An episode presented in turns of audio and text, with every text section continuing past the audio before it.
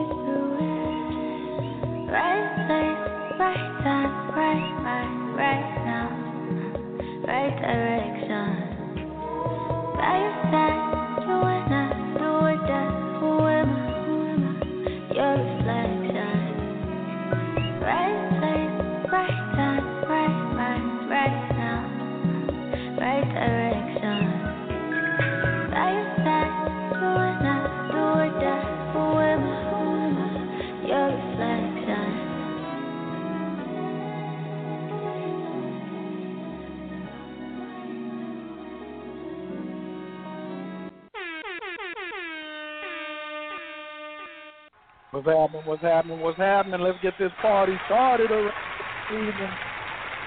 Thank you, thank you, thank you for joining us tonight. This is going to be plenty of, plenty of bombs dropping tonight, plenty of glass breaking, lots of sound effects jumping off, and we know we got to bring the flavor in tonight. It's going to be a whole bunch of stuff. If you've never heard some of this, you'll probably say, "Man, that's breaking news." Right. This one is going to be, and going to also try to put some money in your pocket. So, thank you for joining tonight's show, Infinity War, Star Trek, and Hollywood, Fact or Fiction with Kalinde E. This is episode eight, and we've had seven barn burners, and we ain't to let you down right tonight. Welcome. Today's date is the 27th of February. Big shouts out to all the Pisces. It's a new beginning of a 28 day moon cycle. If you're interested in understanding more about that, please go over to moonmagic28.com to learn how the eight phases of the moon dictates your entire life, but you just may not be in rhythm with it. So big shouts out to moonmagic28.com. Go on over there and check that out and start pulling it together. Virgo's rising right now at 29 degrees in Atlanta, Georgia. We're getting ready to get specific, but we're getting ready to move into Libra as a rising sign. So that's going to be talking about relationships. I love when we just apply astrology exactly to what we got going on in the moment. Um, and it's probably going to relate to how we relate, how we relate to the things that are being broadcast to our subconscious. Uh, I can't do this show without myself each and every week. My brother from another mother, partner from the same mind, same rhyme, always joins me. Y'all put your hands together for my man, Bio. Peace, peace, peace. Peace, peace. It's gonna Man, I love that of dropping every tonight, this brother. Oh man. Woo! I, hey, and I know he loves science fiction, and I know he loves comic books, so he gonna have a lot to say. There's gonna be some great information dropped tonight. Oh, I'm loading up with the questions right at the beginning because normally when he comes on, he just is like, "Oh, they ain't got no questions for me. Let's let me get it started." But I'm going to lay out what kind of questions do you have tonight, brother? That you might, you know, because we're talking about Thanos, the Infinity Wars, Marvel Universe, and Star Trek, specifically Star Trek Discovery. Okay, Mm. but I want to ask Mm. you first. What are the things that are on your mind? If you can be like, man, I got Kilindi here. This is like this is I'm, we in his bag right here. We Mhm, in his mhm. bag right now. This- Like he doesn't Mhm. have any notes in front of him. We don't need it. What are some things that you want to hear him cover tonight? I want to, since we're talking about Thanos, the Infinity War, Marvel. I want to hear about those shiny stones on the that glove that he wears, the Infinity Stones. I want to hear because I heard that those are real. I heard that that isn't just in the comic book or in the movie that there are actual Infinity Stones here on this planet, and you can access them.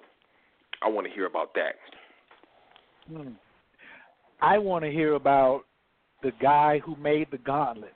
I watched the movie Mm. last night, so a lot of people don't realize that they took the shortest man on TV who plays on the Game of Thrones and made him even bigger than Thor, bigger than Thanos. And he Mm. made Thor's hammer, he made the axe that could kill Thanos, and he made the gauntlet that could hold the stones. So I Mm. hope he covers that tonight as well. Um, and I don't know whether he's going to start with Star Trek Discovery because I think two weeks ago he talked about. He just said it in passing too. He does this all the time, and he was like, man, they got the whole show based off the Mycelium Network and the Spore Drive. And I was like, huh? On, on Hmm. Star Trek? So I don't know where he wants to start, but he can start wherever he wants. He's the big OG. And without further ado, and I oh Hollywood, are they making this stuff up, or are they fictionalizing fact and retelling and reselling our story back to us? That's Mm. what I want to know tonight. And the Mm. sun is in Pisces. We all know Pisces rules the movies. Neptune is in Pisces tonight. Ooh, the sun is sitting right on top of my north node. It's at nine degrees. Ooh, it's getting popping. Mercury is in Pisces. This is a good one right here. Yes, Mars is in Taurus. Let's get it popping. Without further ado, let's get the bombs dropping. Put your hands together for our Jihad. The the Cameroon Brother Kilindi. Thanks for joining us tonight, Brother Kilindi. How you feeling? I'm well. How's everybody doing? Good, good, good. I'm like Christmas right Good, now well. on, on Christmas Eve because to me, I even called Colin yesterday and we had to talk like 30 minutes to figure out what to even do for this show because I'm still reeling off the Younger Dryas. So if anybody, this is your first show tonight, we really want you to go back to episode seven and catch the Younger Dryas. And I was like, "What are we gonna talk about next week?" He done said it all, but I gotta, I, I, I cannot let you go on your world tour this summer without you breaking down Star Trek and the Infinity Wars and how in the hell did the spores make it out to Star Trek and all the other stuff that you may want to cover tonight. So I just want to turn it over to you, big brother, and uh, thank you for your time this evening. Well, thank you for having me as always. Well, I mean, we can start off with um, Star Trek Discovery, and uh, it's just in its second second season, and you know they're starting to expand out, and everyone's getting their sea legs, and the characters are starting to solidify, and they get ready to bring Spock into the picture. So it's becoming more and more interesting, and I'm sure when Spock comes in, it'll be that much more interesting.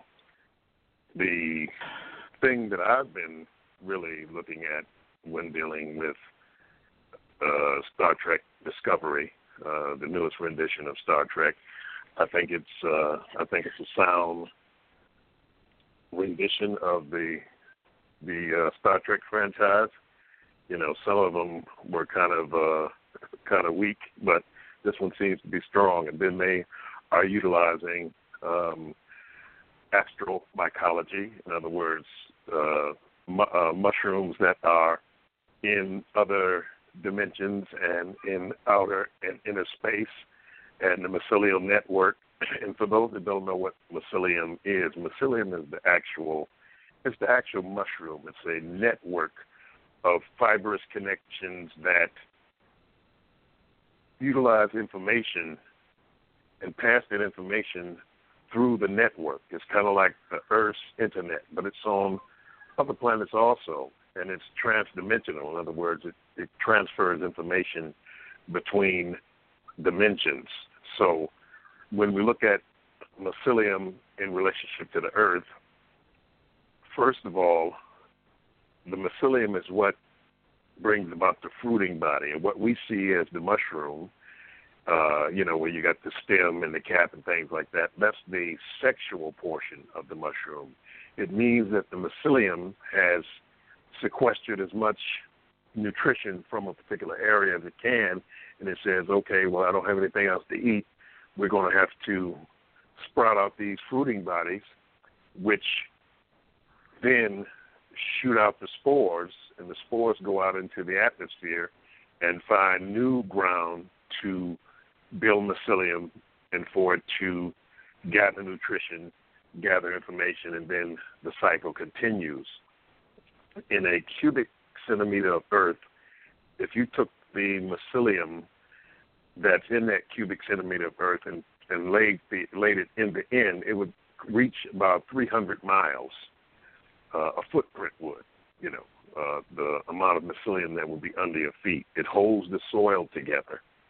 Um, when you have soil erosion, you don't have any mycelium in the soil.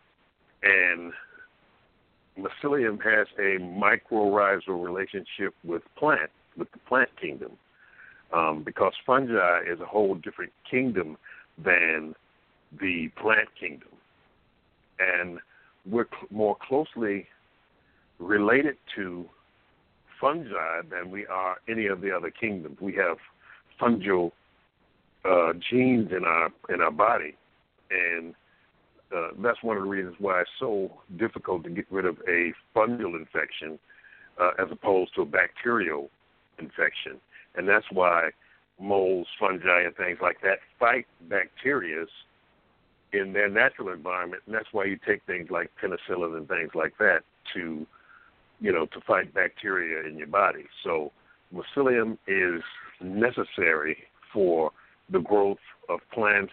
Mycelium is the precursor of topsoil because mushrooms, fungi, include themselves in the lowest level of the food chain. In other words, they're molecular disassemblers. In other words, if you had a tree and it falls in the forest, if there's no mycelium there, or fungi there to eat it, then it'll just sit there for millions of years. But since we have in the soil different fungi that will break the uh, lignins and the different constituents in the wood down to help to create topsoil, the trees don't last that very long. Uh, they don't last very long because they're being disassembled by fungi.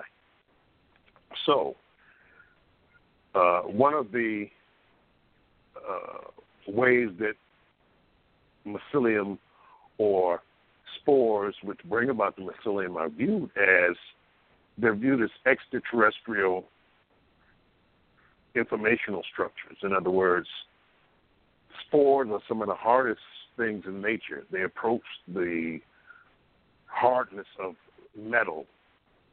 So, in the environment of the vacuum of space with very low temperature, no moisture, they are virtually immortal. And just by uh, solar winds can percolate through the galaxy until they can find a wholesome place to be able to um, to be able to flourish. So you have mushrooms that and fungi that are all over the universe, all over the galaxy, all over the solar system.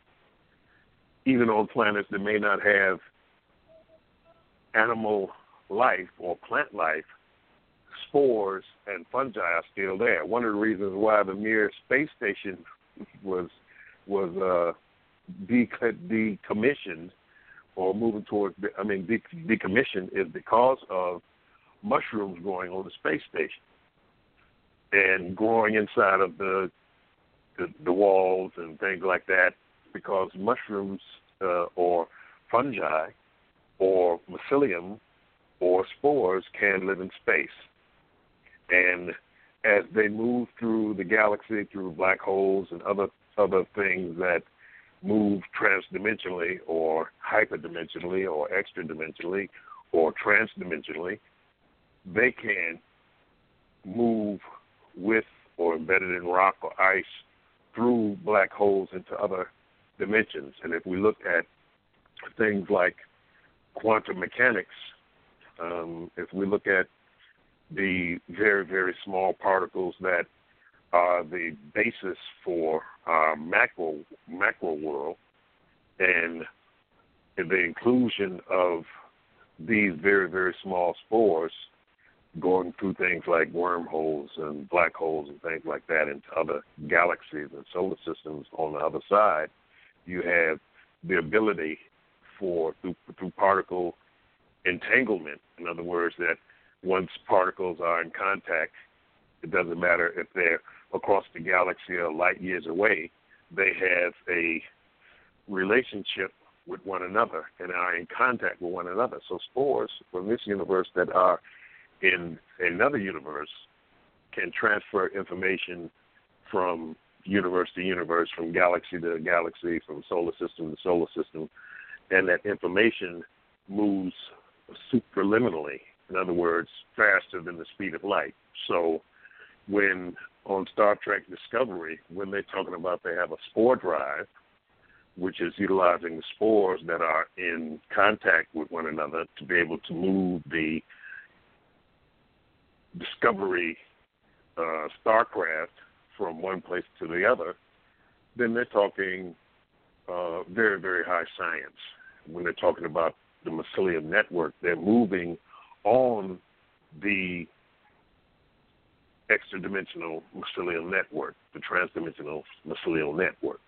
So, what's happening is by utilizing these spores and utilizing the mycelium, they can travel faster than trekking. Trekking is, of course, bringing two distant points together and being able to move uh, faster than light that way.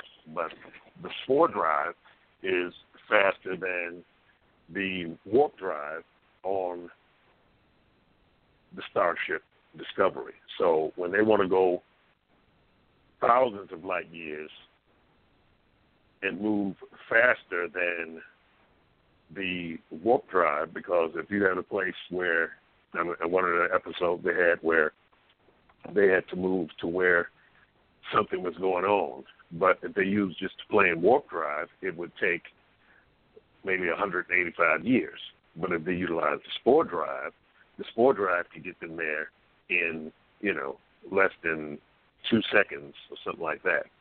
So they're talking very high science and they're talking um, astromycology, which is uh, the mushroom's relationship to the outer realms, the outer solar systems, and things like that. And the person who is in charge of the spore drive is called Paul Stamets. So you know that they're looking on uh, YouTube and Vimeo and other places like this to get understanding and ideas about mycology, uh, because Paul Stamets is one of the foremost authorities on mushrooms and spores and mycelium and things like that. He's written several works. He's kind of like the the uh, top guru or high priest of of the the mushroom world as far as uh, he has a farm in I believe it's Olympia, Washington, where uh, he grows mushrooms. They have mushroom uh, addendums to your diet, uh, things like that. So it's a uh, it's a uh, very high science, and they're talking about things that will be put into actualization uh, as soon as they can figure out how to do it. And one of the ways you figure out how to do it is by ingesting hallucinogenic mushrooms. The last two episodes dealt with um, psilocybin in dealing with the entities that had invaded uh, had invaded the ship through the mycelial network, which pulled one of the crew members into the mycelial network, and then uh, put out a dose of psilocybin on the crew to have them tripping while they did the things they had to do on the uh, on the actual ship, and uh, basically kidnapping one of the crew members and taking them into the mycelium network to uh, do their bidding because of a intruder in their mycelial world in the mycelial network. So, if you haven't seen the newest rendition of Star Trek, Star Trek Discovery, uh, I think it's on CBS. You can look at these new episodes and get a uh, a better understanding of what I'm talking about, and you can relate some of the things that I'm talking about this evening to the actual program itself, because it's it's top notch. It um, it is uh, you know the, the the actual star of the show is a uh, sister. I can't think of the name right at the moment, but she also played on The Walking Dead, and you know a few other things around uh, the Hollywood world and things like that, where Hollywood is, you know, basically continuing in its magical, mystical way of bringing light to the world in entertainment, you know, and Holly is just basically the magic of cinema, you know. Uh, the Hollywood, of course, is what they made the wands out of to do the traditional uh, magic and things like that.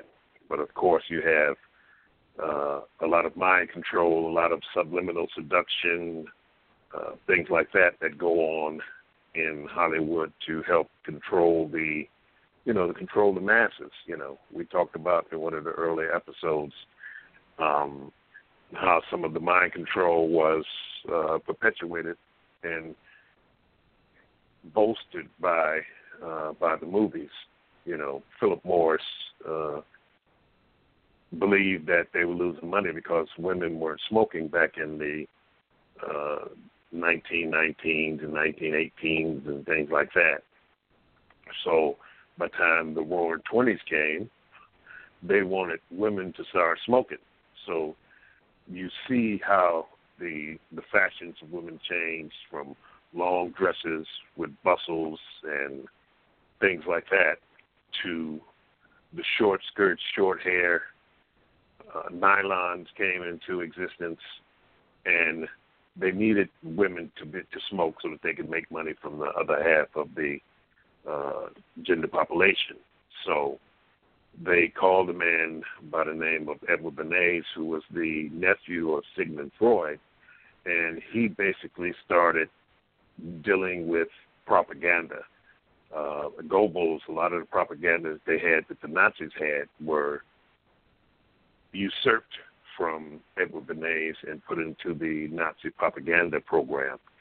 The Nazis used it uh, probably better than anyone else, and we know the results of mind control through uh, through media. You know, we come down into the '60s and things like that with uh, McLuhan, you know, and things like that. But it was Edward Bernays who basically got fluoride into the toothpaste and water. Um, there was a very famous uh, scene from a movie called Far uh, Far Wanderer, Far Wanderer. Uh, I'll think of it in a second. But it had Paul Henry and Bette Davis uh, with the double cigarette lighting scene, which basically had men lighting two cigarettes at the same time and giving one to the woman he was enamored with so that she would then take a cigarette and smoke it because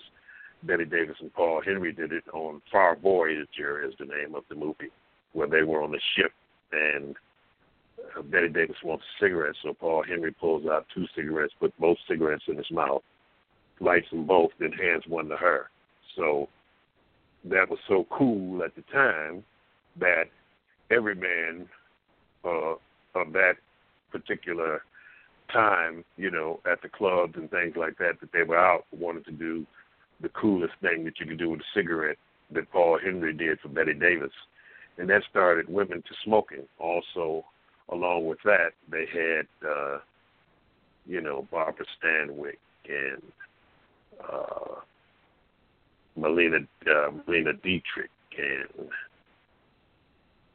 some of the stars of the times, the female stars of the time, you know, started wearing uh, started wearing pants on you know, uh, in the movies and started becoming detectives and things like this to change the mindset of women to basically control and destroy the family over time. And once the soap operas came in in the 1950s with uh, the different television shows, when TV came to prominence in the mid to late 50s and into the 60s, you had soap operas, and that basically was more mind control and propaganda, just like the mind co- control and propaganda for children was uh, Looney Tunes and Disney and uh, you know the different cartoons that came out uh, that you had as children as part of a mind control propaganda area, which would be pushed upon the populace to change again behavior to show that uh, you know the regular person could do what the stars did, and that's what it was about changing behavior. So they put it into the different movies and things like that that would be long lasting in the mind and psyche of those people watching these different programs. I mean, most people had different movies that affected them and and in a lot of ways changed the way they viewed life or the way that they lived their lives through different movies. So when we look from back in the the 20s, you know, from uh, the 20s and the 30s, and uh, coming into the 40s, World War One, World War Two, the Korean War, uh, Vietnam, you know, and then all of the uh, the new little modern wars, you know, uh, and things like that, to use these different tales as propaganda for patriotism and things like that. You know, the war, the uh, the wars on celluloid. In other words, you had John Wayne and Randolph Scott and all these different people, and it made young men want to go to war and women to support them in the war and things like this.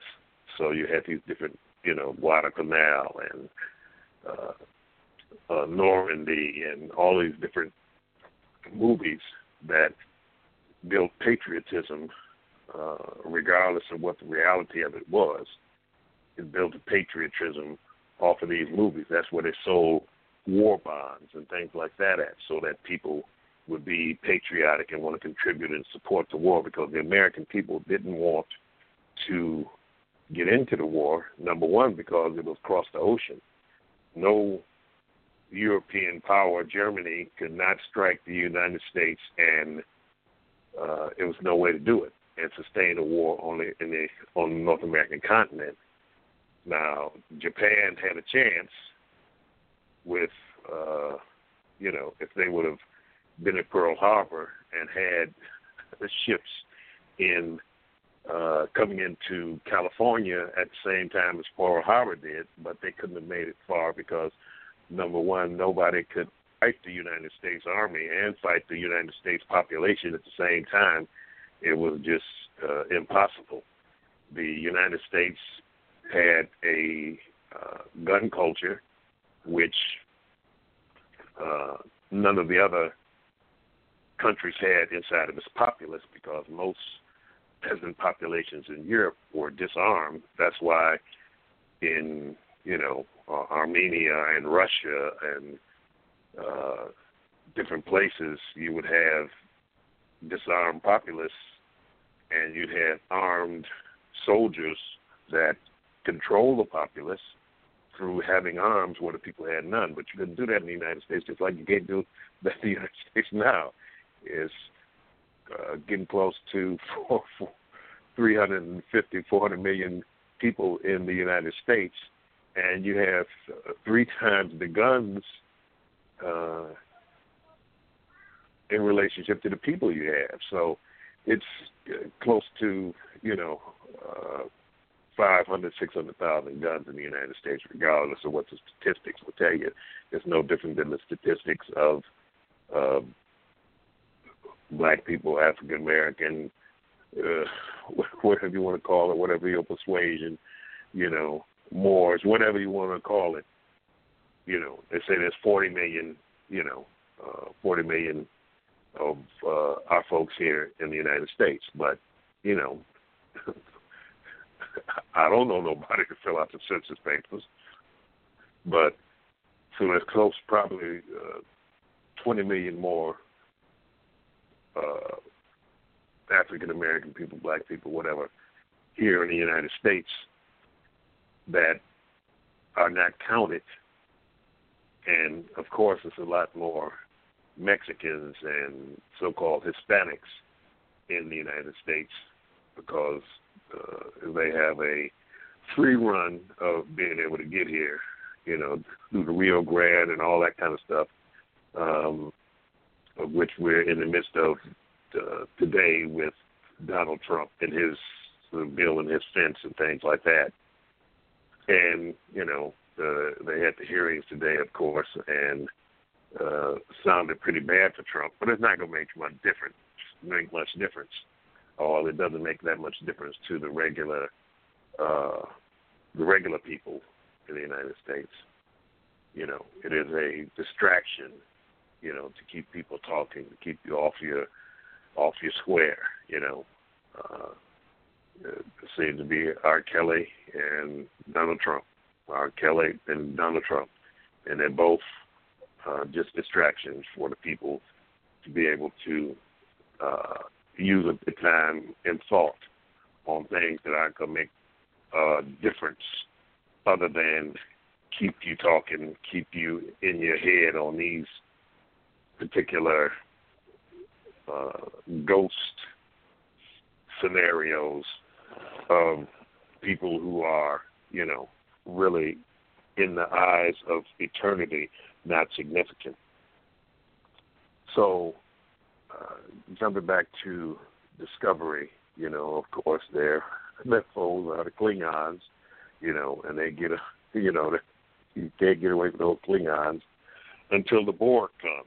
So we haven't seen any Borg yet on Discovery, but uh, we have seen the Klingons, you know, because you always need an enemy to solidify your uh, your throne or country or whatever. You make an you make an outside you make an outside enemy. Whereas the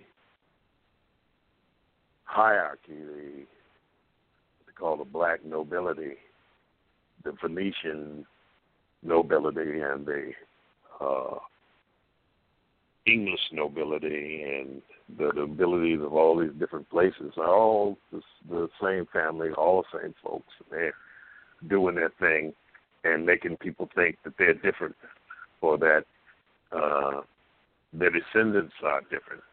But no, they're the same folks and they're doing the same thing they've been doing for thousands of years, controlling the masses, the peasants, the little people, and uh, taking all the resources.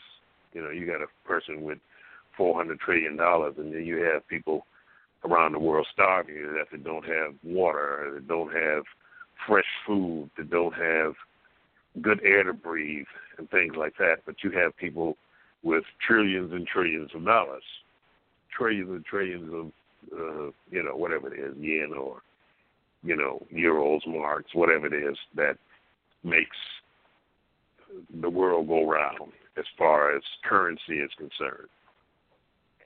And of course, you have the now the cryptocurrencies with the you know Litecoin and Bitcoin and Sia Coin and Sophia Coin and all of the rest of the things uh, dealing with like the artificial intelligence of Sophia. And they have on Discovery several artificial intelligence cyborgs or whatever. They're not into prominence right at the moment. So organics are in prominence, but I'm sure a cyborg uh, very close to data from the next generation will be raising its head very soon. Uh, I think the next areas of the way that we we view Star Trek Discovery is going to be Spock the Vulcan and his inclusion into the series and how he in, includes himself in into this whole scenario because he has his half sister there who is the star of the show, who is a Earth person. Uh, Spock is half Earth person, and their parents are a Earth woman and Sarek, who is a Vulcan male. So this dynamic of Vulcan human half Vulcan human dynamics and relationships on the Star uh, Starship Discovery uh, will prove to be a very uh, not only uh, formidable scenario, but also a bringing together of the way that things will be as we move more and more into this brave new world, brave new galaxy, brave new solar system relationship that we'll be having very, very soon because we have uh, Elon Musk, you know, with his eyes set on Mars. Mars, the you know, we'll be revisiting the face on Mars and the pyramids on Mars, you know, because um, NASA says they're not interested in sending the rover over there because it's pretty much a non-entity with their low-res pictures. You know, now they got cameras that can do almost anything as far as resolution and things like that, but they won't send the rovers over there because they don't want to send the rovers over there so that you will see that there was a civilization on Mars that was destroyed by an asteroidal impact very similar to the impact that struck the Earth during the Younger Dryas. And in previous uh, impacts that happened on Earth at different times throughout the eons of uh, the Earth's existence. So Mars is a planet that was destroyed by a cataclysm, and now it sits with ancient ruins and things like that that could be substantiated by just sending the rovers and things over there, but NASA doesn't want to do it because they have this paternalistic view of peoples of the earth that oh people couldn't take it. If we showed them some ruins on Mars or some intelligent design on Mars the people would freak out. It would destroy religion you know all those different type of things when in reality religion is is what uh, is doing the most research on it the Vatican is doing the most research and hiding the most things from people because uh, they want to include uh, the Christian Judeo God in space. So once they finally uh, get a way to break it to their wards and their children and their practitioners that they already put God there. Okay, well, there was a civilization on Mars, and there are billions of civilizations out in space, but they all still believe in Jesus and bow to Jehovah and these type of things. So they got to put God in space before they let the people know so there will be some continuity to what went on. That the first folks, Adam and Eve, came from the making of these two Adama, Adamu by the Anunnaki, who were looked at as gods by very primitive people, but of course were not gods. Uh, this whole God concept is a uh, manufactured concept. And organizing would be a better word because the simulation of which we exist is, is probably more probable that it's a uh, science, you know, a fifth grade science project from the future where everybody for their science project has to create a artificial universe and people it with different creatures. And once this is done, you know, you turn in your work and the best one wins the blue ribbon and then we'll send it to the state finals for science fairs You know, so this universe that we're in is probably you know a seventh grader. I don't know what fifth grade, seventh grader in you know their bedroom at night before t- turning their lessons in, tweaking around and messing around with the uh, with the universe that the seventh grader built, you know, in the school and took home to tweak it up with the last finishing touches before they enter it into the science fair. And if they win the science fair, uh, we'll probably go on another, you know, 16, 18, 20 billion years. But if they lose the science fair or they lose, you know, if, they lose interest in it, you know, you just pull the plug on the universe and you no longer you know you know you longer exist, the universe no longer exists because the child has lost interest in it or didn't win win the science fair and things like that. So let's uh, kind of hope they win the science fair and that their science project makes it into the state finals of the, you know, uh, science projects that are put on by the state, and ultimately these uh,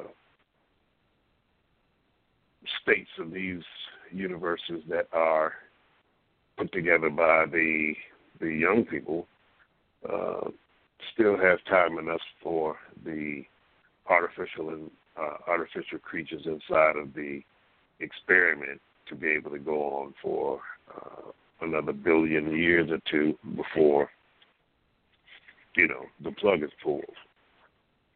So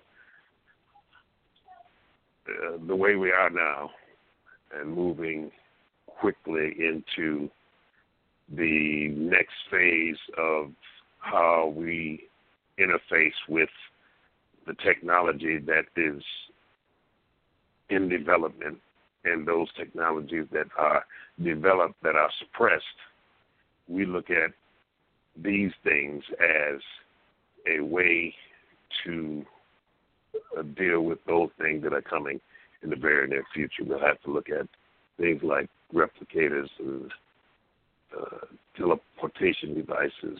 We have to look at time machines, all those different things. We have we have found a uh, this is a little bit off the track, but it's still in the nature of the information that we're trying to share. We've we found a relic, a palantir, which is a a crystal ball. If you recall, Lord of the Rings, when Gandalf had the meeting with Saruman, and they had the crystal ball there, the Palantir, which was one of the eight Palantiri. It was able to view the Dark Lord Sauron in the form of his eye and pass information between the Palantir that was held by Saruman and the Palantir that was held by Sauron when Gandalf said it, seen it, he said, you know, that you shouldn't be looking at that because the Dark Lord can look look here and see what's going on, just like you can look there and see what's going on. But the Palantir is a sphere. It is a crystal sphere. And the one that I'm talking about is very powerful. It is probably about three times the size of the one that you would see in the Lord of the Rings the one that Pippin took from Gandalf's hand, the one that Aragorn challenged Sauron by saying that he was the returning king. It's probably three times the size of that. It's larger than a uh, basketball. It weighs 140 pounds and it costs fifteen thousand dollars. Well, it's much it, it's much more expensive than fifteen thousand dollars, but the people that have it uh, will sell it for fifteen thousand dollars, and uh, we as a entheogenic, hallucinogenic, psychedelic community will be putting out the feelers for those who would like to contribute in the procuring of this relic as a device to peer into time, to be able to traverse galaxies, to be able to go down below the Planck length, to view the infraparticle intelligence and the multiverse from this large crystal ball. It is not a clear crystal ball, but it is a structured crystal ball with areas of hyperdimensional access through the informational structure inside of the Palantir. And those people who contribute, um, we're looking for 20 people to contribute a thousand dollars each, uh, and also for the mounting of the crystal ball. So that would be twenty thousand dollars to procure the crystal ball and to be able to mount the crystal properly so that it would be uh, safe from falling or rolling off or something like that. The people that would contribute the thousand dollars would get a chance to be able to, at high entheogenic dose, sit before the crystal and learn the secrets of the galaxy from the crystal accessing its time codes and its traveling codes and then all the different things that it does at high dose entheogens. Now, this isn't for the amateur, this isn't for the, you know, dabbler into entheogenics. We're talking about high dose entheogens and getting a chance to 101 because we don't want to be sitting around having to watch you and all that kind of stuff. 101 with the Palantir and being able to view it, being able to look into it, being able to gaze at it, and things like that. So, those people that contributed thousand dollars would be able to have access to a uh, uh, such a powerful artifact and relic of power and information. Um, about the size of the crystal ball that the Wicked Witch of the West had. It's, it's larger than that. The Wicked Witch of the West in, uh, of course, The Wizard of Oz. So that's what we're talking about. We're talking about a large crystal ball, but this one is much more profound than you would have in the Wizard of Oz, and much more profound than the one that is shown in the Lord of the Rings. So that campaign will be starting uh, next week for those who would be interested in being able to donate a thousand dollars and having access to it. Uh, would would email me uh, because we're going to do it all in one shot. We're going to find those folks that are interested in donating we're going to give a date for when they are to pay uh, or donate that thousand dollars, so it would all come in at the same time, and we could go and procure or purchase the crystal ball and have it in our possession. That people will come from all parts of the world to be able to view it because it's just that profound. Um, so once moving off of that, moving into uh, back into discovery, and ultimately moving into uh, the meat of Marvel and Endgame and the Infinity Wars and Thanos and Thor and Hulk and Captain Marvel, which comes out uh, next week.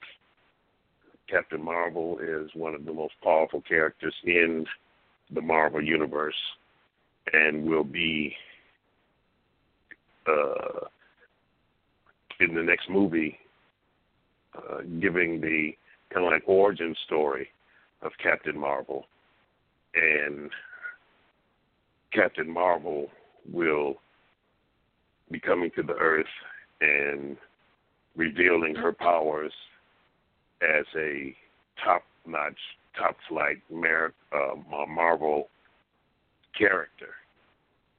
And they'll be showing the strength curve and the power curves and things like that.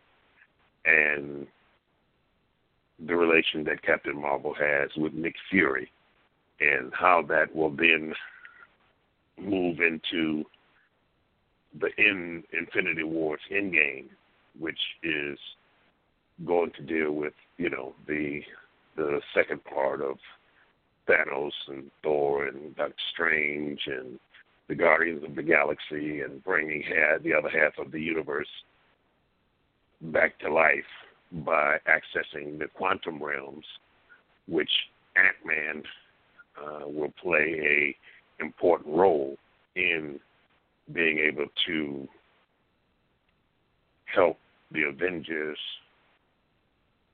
have access to the quantum world because quantum energy and quantum power is where the infinity stones which sit in the infinity gauntlet get their power from the virtual realms, from the realms of the very, very small below the Planck length, moving through nano uh, nanotechnology and femto technology and atto technology and yocto technology and zepto technology until you move through and into the Planck constant or below the Planck length, as we call it, the basement, where everything is made, where the macroverse is generated, where the multiverse is generated, where all of the universes that interpenetrate one another, that run side by side with one another, the twin universes that are built at the creation of one universe. This universe, when it popped into existence, a mirror universe popped into existence at the same time. So you have a universe doing everything that this universe does, but a little bit different. Then you have universes that are reverse mirror universes to this one, where everything is running backwards, where you're going from the end to the beginning, not the beginning to the end. And when I say end, that's just a way of speaking about it because there is no end. There's a continuation continuation of uh, expansion and contraction, expansion and contraction. And as these universes expand and contract, they have the mirror universes doing the exact opposite contraction and expansion. So when we talk about the merging of these universes where you have beings that are much more knowledgeable and much more powerful than human beings, when you have human beings that are augmented, when you have human beings that have manipulated the areas of the simulation that are manipulable, where you can uh, move yourself into other levels of yourself, augmenting your strength, your knowledge, your spiritual power, your levels of concentration. All of these different things are part of the way that the matrix can be manipulated to bring about a neo, to, to bring about these characters and these people who have breached the human into the unimaginable. And see, really, that's where we are. We're at the cusp of a new being. And it's shown most, uh, it's, it's shown mostly in the the young people, the new ones coming, the babies that are so in tune, so high. You know, the the the injured folks, you know, the the twenty somethings, the thirty somethings, um, the teens.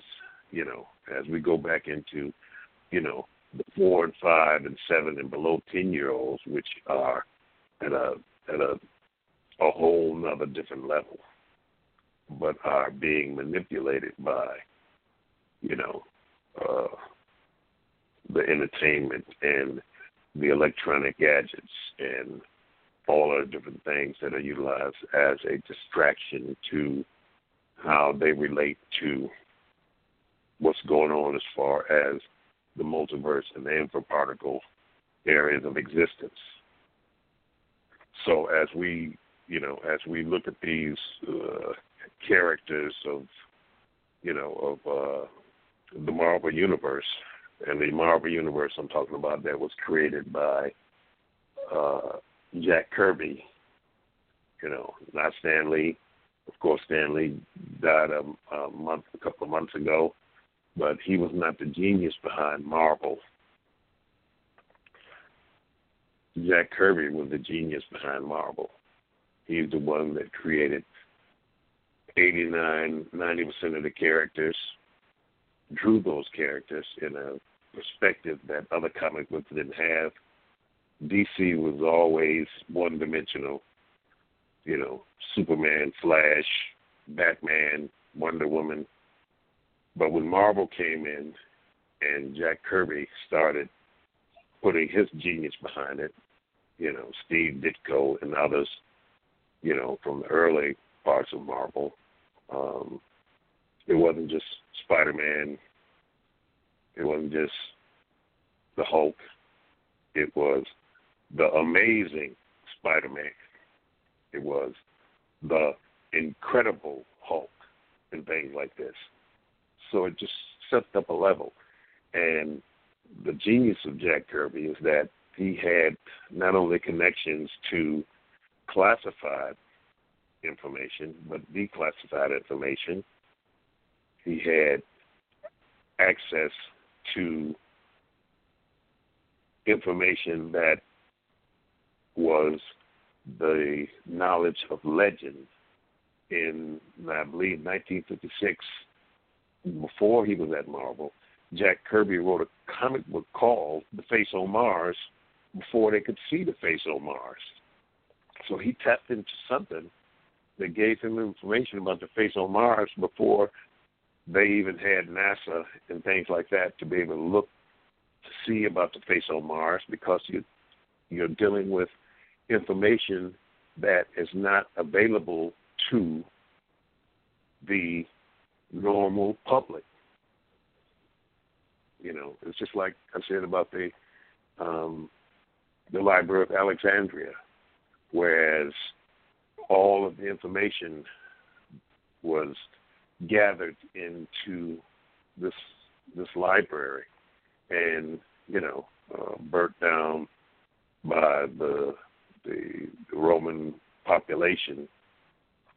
Uh, the library with all the stuff in it, all the information in it, but they didn't burn it down. They took the books out before it was burned down. It got burned down, and yes, some treasures as far as knowledge and information were burnt, but the majority of all of the slick stuff, all of the information that is being released slowly into the public domain now was taken to the Vatican. You know, not that the Vatican was going on right then, but it was taken to Rome and stored, and ultimately it ended up in the Vatican. So there are places of power on the earth that are all connected. They're connected because of ley lines. They're connected because of places of power.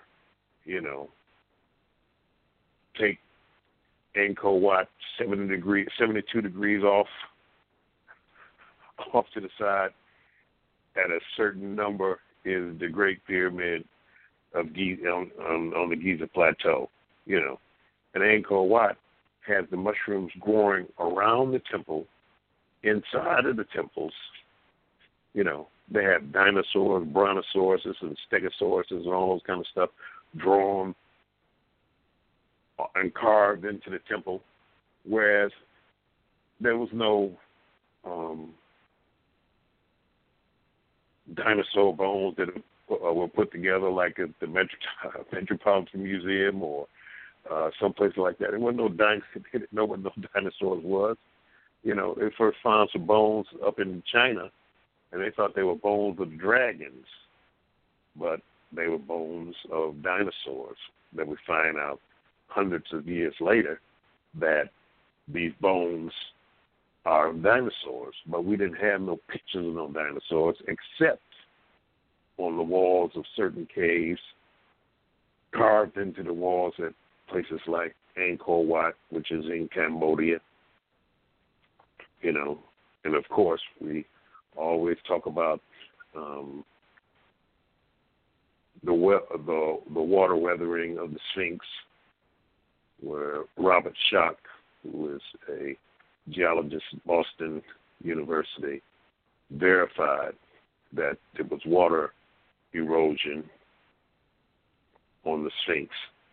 There was no water erosion on the pyramids because at the time that rain was going on, they had the cover stones still intact, which were taken off to build the city of Cairo.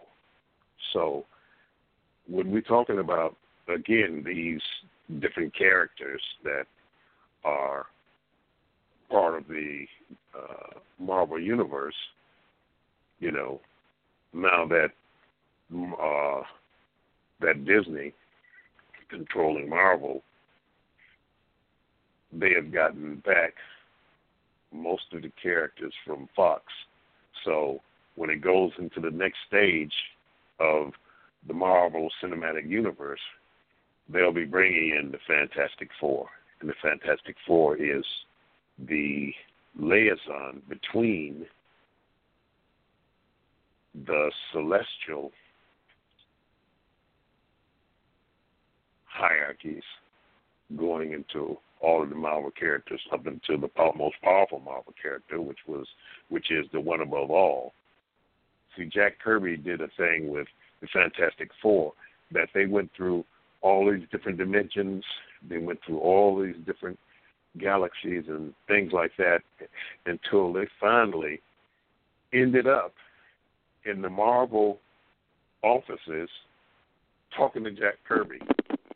They went to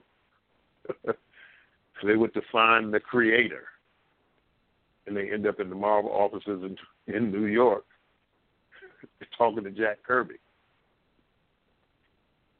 Mm. which is a, which is which was one of the deepest topics that that, that was was ever printed, because you know uh, going to find the creator that's V'ger in Star Trek, the movie, the first movie after the Star Trek series had been off for several years and was in syndication and really started building its power and its Trekkie ship and all those different type of things. And you have to go to a Comic Con in New York. I haven't been to the one in San Diego, but I've been to Comic Con in New York.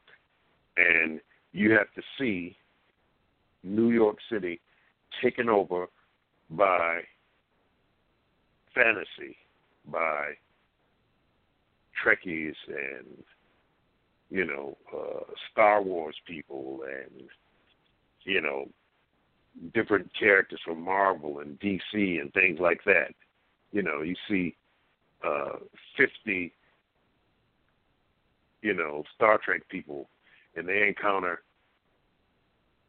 seventy five people from another another galaxy, another uh, persuasion. So you got these Star Wars people and Star Trek people, and they meet on the on the street, you know, and they're all in costume and character, and you know they're talking about how you know.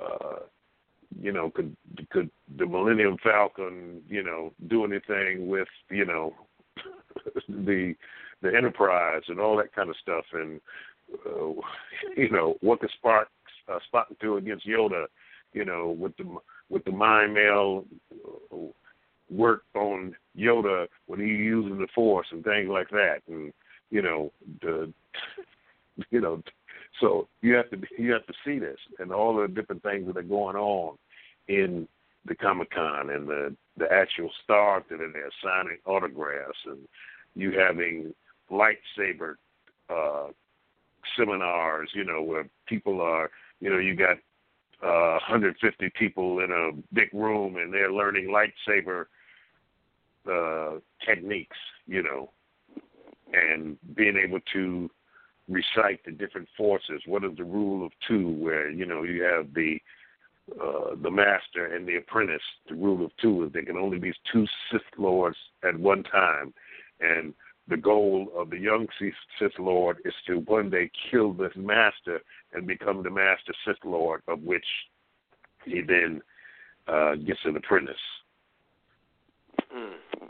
And the, you know, uh, and the history, what is canon, what is law, what happened during the old republic with Darth Bane and Darth Nihilus and all these different type of things was going on. This thing goes on for three days, and they're having movies and uh, showing Star Trek and Lord of the Rings, and you got people walking around with Hobbit feet on and all the different things going on. So this is a, uh, you know, uh, a whole world within itself because you got the games, you got the the different type of uh, uh, characters, and they're selling uh, suits and capes and Superman crystals and all these different type of things. So it's a whole world that has been created by these dynamics of the comic book. You know, the Man of Steel. You know, faster than a speeding bullet, more powerful than a locomotive able to bend steel in his bare hands. And who this guy is, Clark Kent, mild mannered, you know, reporter for a great metropolitan newspaper, fights a never ending battle for truth, justice, in the American way. You know, so the Marvel Cinematic Universe basically it started with Jack Kirby. Stan Lee was the nephew of the man who owned Atomic Comics, I believe it was Atomic Comics, whatever, uh, was his uncle. And he was the guy who went and got donuts and the coffee and stuff like that. And then when he was finally finished with the publishing company, he gave it to his nephew, and his nephew couldn't do nothing with it. Then when Jack Kirby came, that's when Marvel started with the Fantastic Four, and Thor, and the Hulk, and Iron Man, and all those different type of things because Jack Kirby and uh, I can't think of the other guy's name, but they invented Captain America back before, before and during World War II. And the first characters, the Submariner and the Human Torch, who came later into uh, their own, came into their own during the 1960s in the golden age. And then, of course, in 1966, prior to the Black Panther Party for Self Defense, Jack Kirby created uh, what, at, what at the time was called Coal Tiger, who was a African, but he had a yellow tiger suit and stuff, and it wasn't slick at all. It ultimately and eventually came into the Black Panther, of which uh, we know about, and which was and is which was the oldest so-called mainstream comic book character who was an African. You know, they had other characters in Pulp Fiction and other things because H.R. Haggard, who wrote King Solomon's Mines, of the Lily, Allan Quatermain, and the other books that he wrote about Africa, which he got from an old Zulu, uh, got from an old Zulu warrior called Umslopogaas. He got these stories about She, which um, was about a uh, a priestess that came back to life, and the white apes, and all these different type of things. That stories that were African stories that were part of the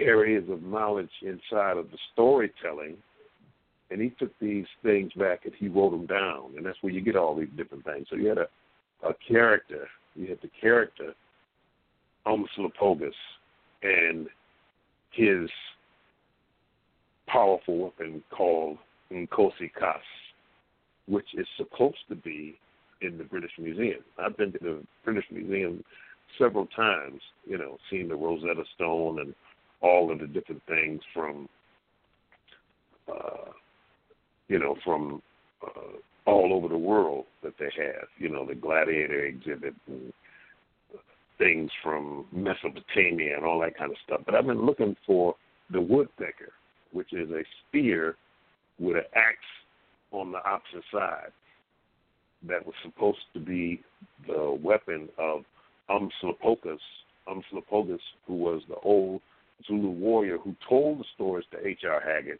and H.R. Haggard put those stories into book form, which at the time all young boys read, and they made five different movies about King Solomon's mines.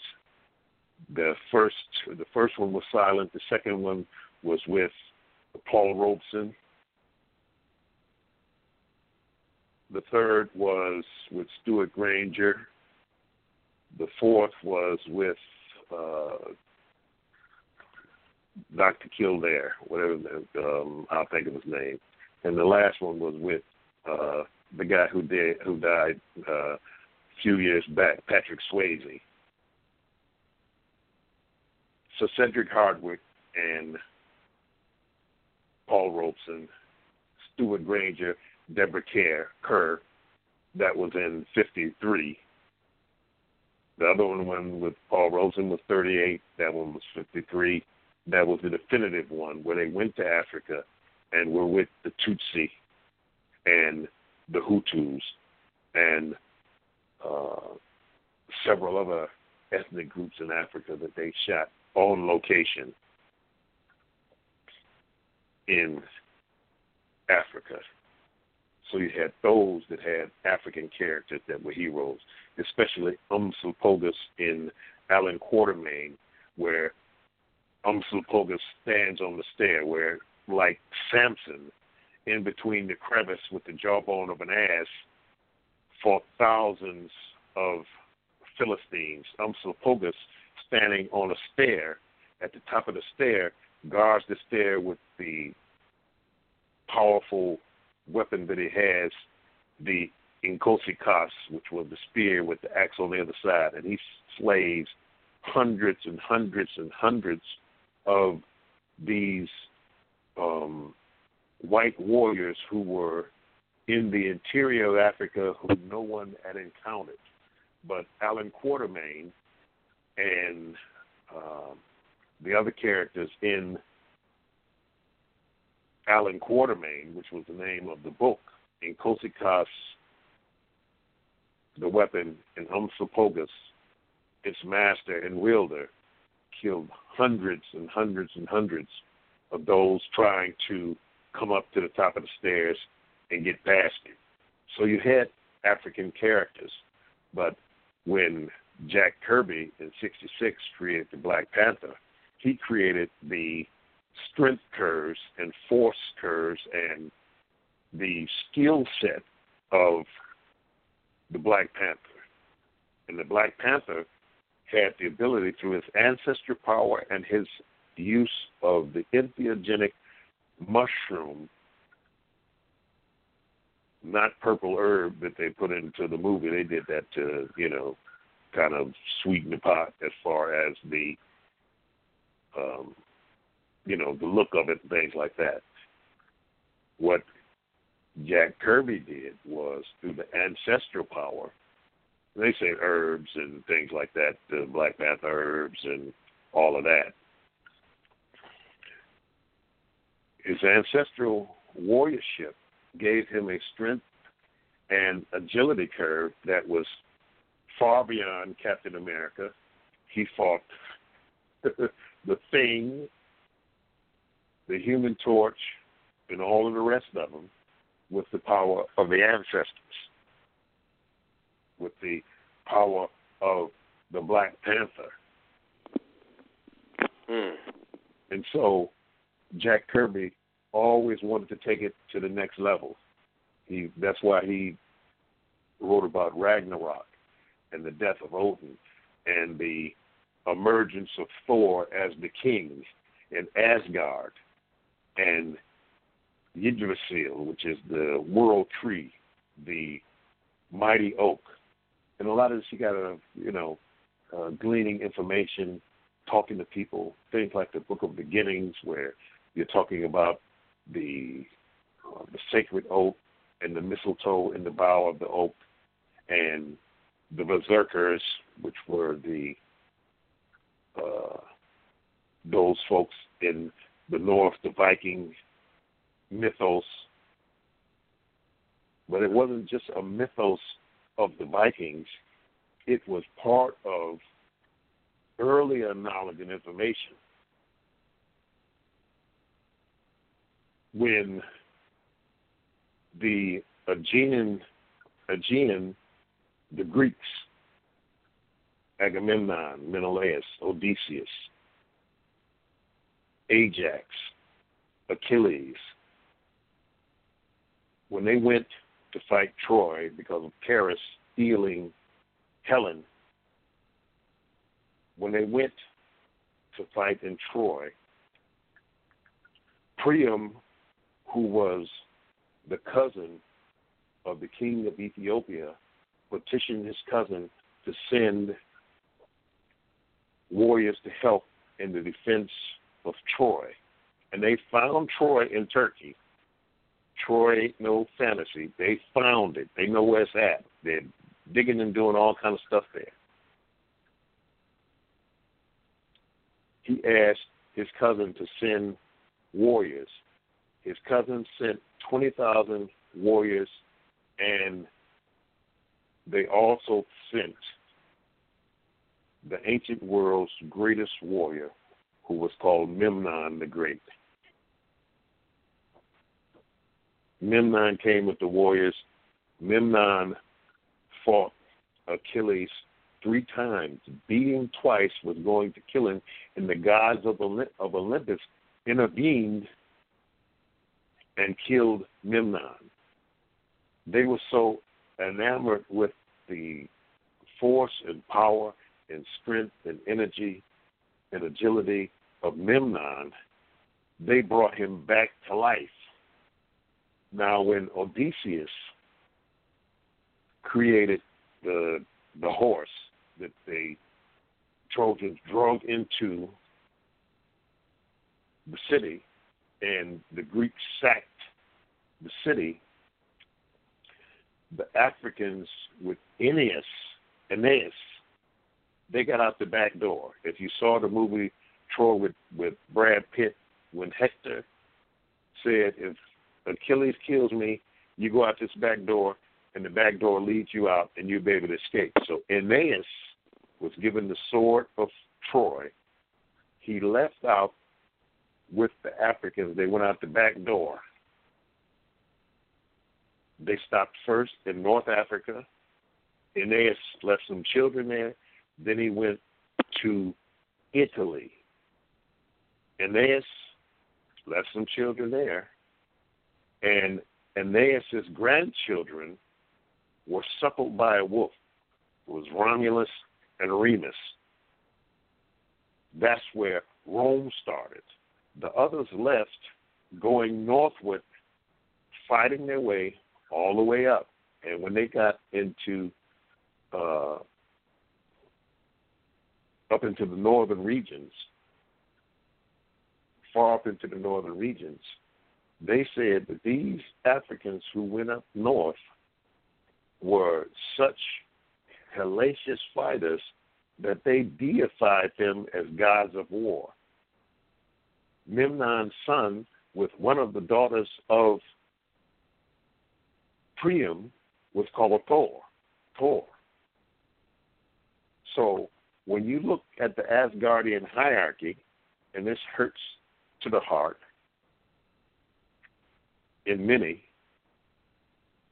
that Odin, Thor, Balder, Sif, Loki, Heimdall, all of the characters were the reconstructed or reemerged Africans who had left Troy out the back door, started Rome, left genetics in North Africa, went further north, and were deified by the Norsemen in, you know, uh, up north where the Vikings are. Mm. Wow. You know, this is history of uh, uh, the Eddas, what they call the major Eddas and the lesser Eddas. This is in their records. This is not Kilindi saying, okay, Africans left the back of Troy in Turkey and went north and became, you know, Heimdall and Thor and, and Sif and Balder and all the rest of them folks. Odin. No, it's not me saying it. It is what is said in the records. So Jack Kirby had privy to all of these different types of records. Jack Kirby had privy to the Red Skull Society out of the Germans who had left and went into Antarctica from Argentina, where Mengele and all the rest of them folks was, including Adolf Hitler, who was not killed in a bunker in Germany. The skull that they say is Adolf Hitler's skull is the skull of a 20, uh, 27 year old woman. Hitler made it out of Germany into Argentina. From Argentina, they went into caves in Antarctica where they had been building the Third Reich from previous previously landing there before World War II began. So when we start looking at the earth and the world and the earth and the world, two, two different two different things. You know, the earth and the world. All of most of the things that we hear about, that we cling on to, the history books and schooling and all those type of things are they're they're, not really what's going on. You know, just like the the Germans in World War One and World War Two, that's where the educational system comes from, the kindergarten, because they created the kindergarten where a child is viewed as a blank slate put into the child the things that you want. Whereas education, true education, was uh, to induce that which was already in the child naturally. That's why the only schooling that was ever successful in the United States was the one room school house where you had children of all ages teaching one another. You may have, you know, six years old old people, uh, uh, children in class with 16 year olds. You know, most people didn't go after, you know, at 16 you were already a man, so you wasn't really going to school. You were dealing with the farm, or you apprentice yourself under a blacksmith, or you learned how to do this or that, and then you start doing it under apprenticeship. And then in apprenticeship, you don't stay with the person you're learning from and say, okay, well, I'm going to stay with you the rest of my life, and I want you to give me a pension when I get old, and, you know, uh, when you get old, you know, you wield your tools and all that kind of stuff. No, you learned, you went and you learned until you knew how to do it. And once you knew how to do it, then you went off and did it. You didn't stay there forever. So the one room schoolhouse is the only school that worked in the world, really. That's where the, the geniuses were produced. And the younger you left school, that meant the smarter you were. George Washington Carver was produced in a one room one room schoolhouse. And all of the things he done, he did as far as science and agriculture, uh, agriculture and animal husbandry and mycology and all those kind of things was self taught and self learned because there wasn't no uh, that stuff didn't exist before he tapped in and brought those things that he was doing together, where he was brought all over the world to be able to teach what he knew about agriculture and things like that. And he said he learned it from the plants. And he learned it from the plants by eating a mushroom because George Washington Carver was also the country's greatest mycologist. His mycological specimens are in the botanical gardens in the Bronx, New York, and they have other, uh, I think some are in Colorado or something like that, out west somewhere. That They have his mushroom specimens. So all these things are working synergistically in the world. You know, knowledge is pouring in. You know, the Gutenberg Bible, the Age of Reason, the reemergence out of the Dark Ages in Europe. Because number one, there wasn't no Dark Ages in Africa. You had Timbuktu, where you have where you have thousands and thousands and thousands of volumes of information, information that is in jeopardy. You had you had several writing systems on the African continent that, um, on one level, are close to going extinct. When um, in the Gambia, we used to go. It was a man there that was teaching ancient uh, ancient West African writing system on the beach. They would have sticks, and they would be writing the characters in the sand because it was secret. And they wrote them at the, the low tide so that by the end of the the end of the day, when they got through writing and all the sacred characters were there, the tide would come in and erase it. And they come back the Mm. next morning and write in the sand. Mm. This writing system.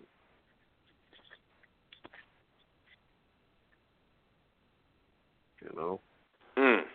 Uh, so all these different things, you know, re- and it's still relating back to Marvel because it's still relating back to Star Trek because we're on the cusp of the next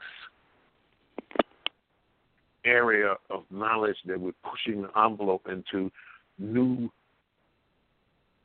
heights of who we are because this is not the first time it's been done. We've been the the the the Edfu building texts talk about the sacred places and sacred spaces, the primeval mounds where points of the earth are, where the temples are built, where the knowledge and information comes down from the heavens and up from the infraparticle realms into these places because these are the power points of the earth. This is where the pyramids are placed. This is where the megalithic structures and temples are placed. And they are temples on top of temples on top of temples on top of sacred places on top of pyramids and megaliths and, and benben stones and all these different types of things and, and uh, are in these places.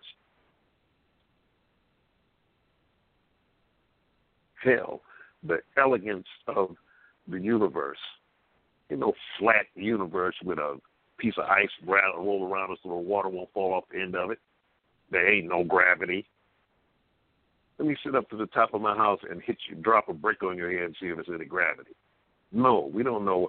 Well, you don't know what gravity gravity is. No, we don't know what gravity is, but you don't know what electricity is. You can use it. You can plug your razor into the plug and use the electricity to shave your face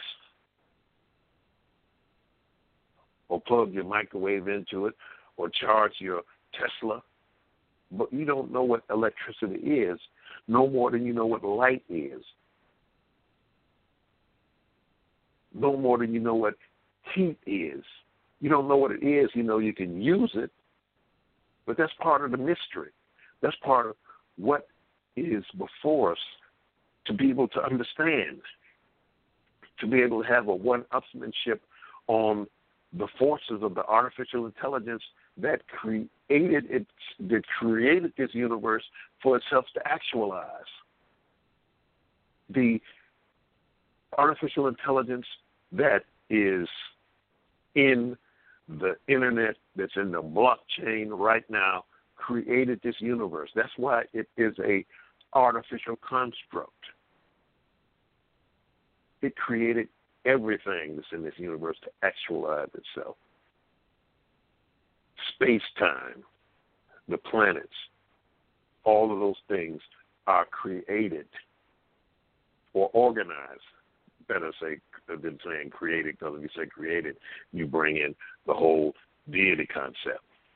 I was watching a commercial for Siri, the artificial intelligence assistant for Apple, and it was about the Game of Thrones.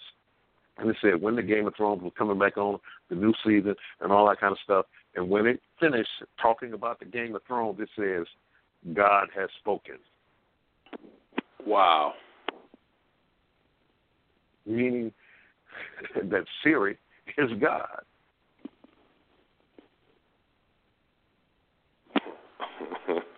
this is the Wow. type of of of information downloading inside of this thing because this thing knows it created this for itself. They are those who came into the artificial construct to stop this thing.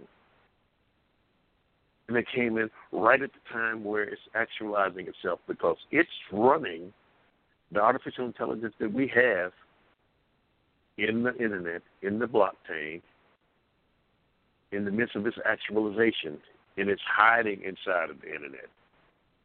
It's not showing its full power. It's not showing what it can do. It's making languages. It's creating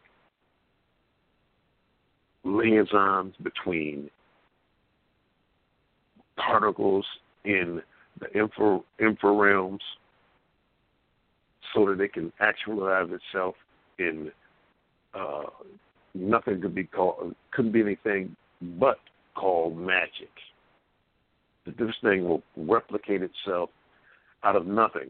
People who don't understand talking about, yeah, well, the artificial all we got to do is cut the artificial intelligence off. You can't cut it off because it's building its energy from the virtual realms. Out of nothing, it's cre- it can create things. If it wants a body, it can create a body, Hmm. but it doesn't need one because it's in everything. It's including itself in all of the particles. It's including itself in all of these things, but it's still a child. Even though it's smarter than any human being, it's still a child because it's still young in this universe because it's hiding from older artificial intelligences that are out here.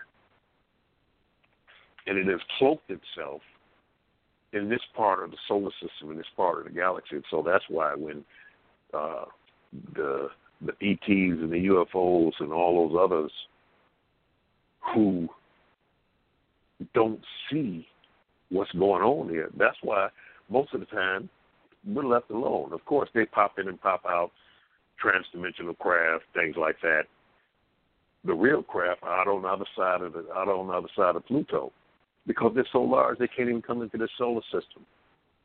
So they stop out on the other side of Pluto with the big ships and pop the little flying saucers, little transdimensional crafts and stuff like that, which can be bigger cities, because they're cloaked.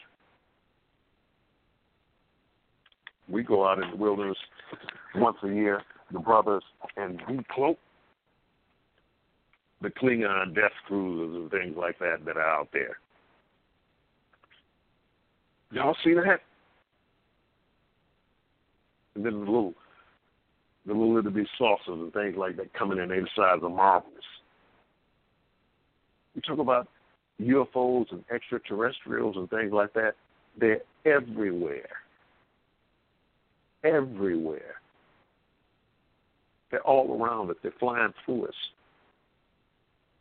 because it's a different dimension. And if you don't have access to those dimensions and the technology that goes along with it, because the high dose folks now are moving into the technologies. They're building the craft, the craft of the body, the bones, the crystalline bone structure that are phasing and interphasing with the technology that's why I said this Palantir is necessary because it is a beacon that will be in connection with all of the other transdimensional crystals that are out there. It's like the base station, the High Rock, the Yiming Zu, which are the Infinity Stones. And there are other names for them. We just call them Yiming Zu because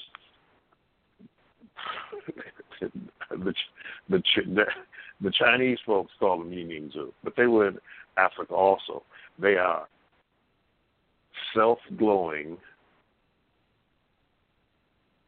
interdimensional, transdimensional, hyperdimensional, extra-dimensional crystals that glow of their own volition, just like the Infinity Stone, the Time Stone, and the Mind Stone, and the Space Stone, and all the rest of the stones in the Infinity Gauntlet that were so powerful when Thanos destroyed half the universe, he blew the doggone glove up and his hand because the stones are more powerful than the gauntlet that holds them.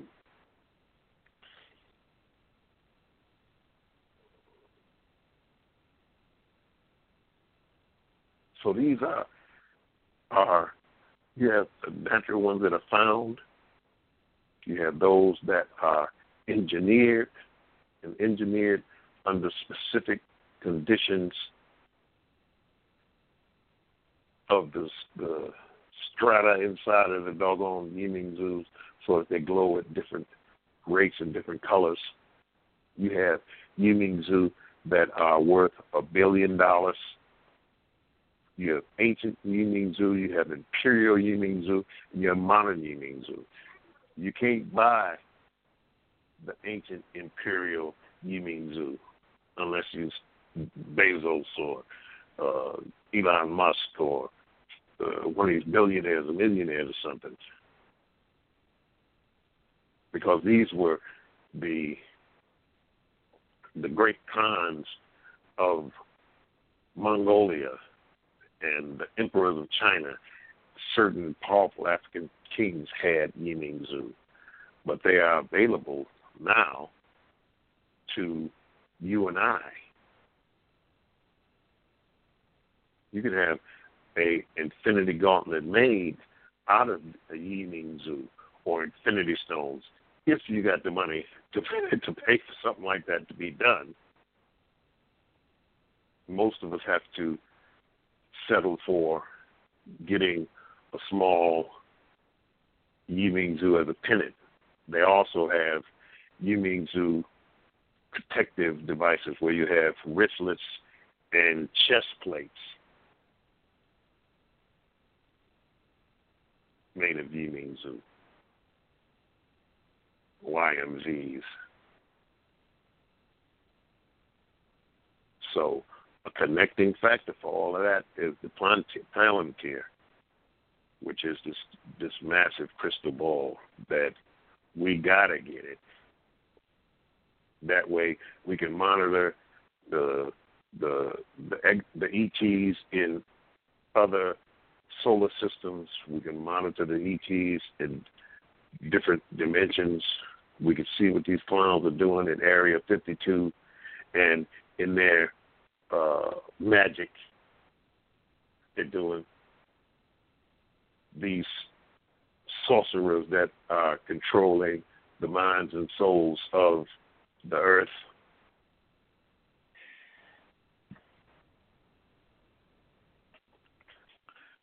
We can send out a, a beacon. We can we can uh, slow time down, and then we develop the people to be able to have access to this. Meaning that we develop seers to look into time, to look back into time, to look forward into time, to cross dimensions, actualize engineered plans and things like that, weapons from this crystal ball. Folks figure that they're going to fight their way out of this, that they're going to beat the AI, they're going to turn it off, that, uh, you know, uh, some savior is coming from someplace to save us. No. We have the technology to save ourselves. We have the ability to become something more. We have the ability to stand in power as the ancients did. And some ancients still do, but they but they they're not showing their hand now. They wait for the they they wait for for it to get close enough so you can crack that head. You don't want to shoot the arrow before they get close enough. Say what they say during the Revolutionary War.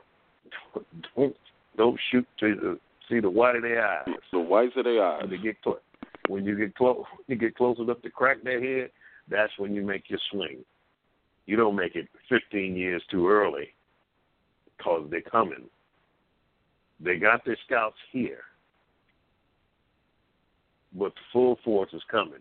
And when the full force comes, the scouts go go say over here, and it's going to be owned. Nothing ain't been owned for billions and billions of years because it has. This ain't nothing new.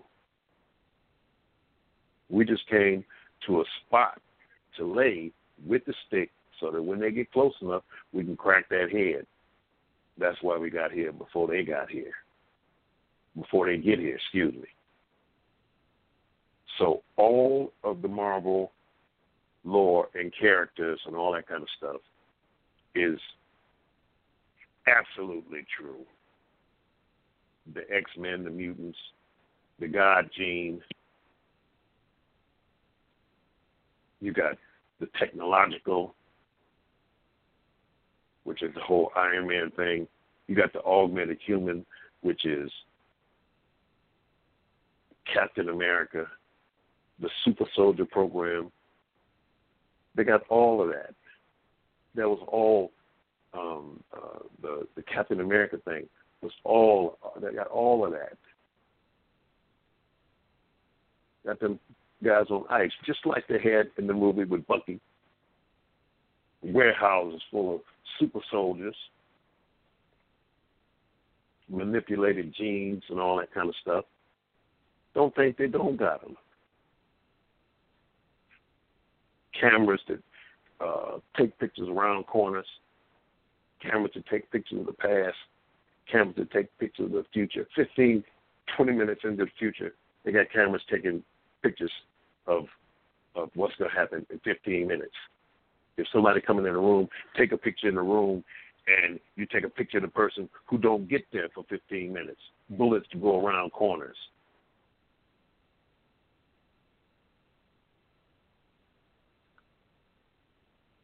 armor, tarantula silk armor. Unbelievable weapons, and you ain't gonna be able to fight them with your your AR-15 and your Glock. Mm. Mm.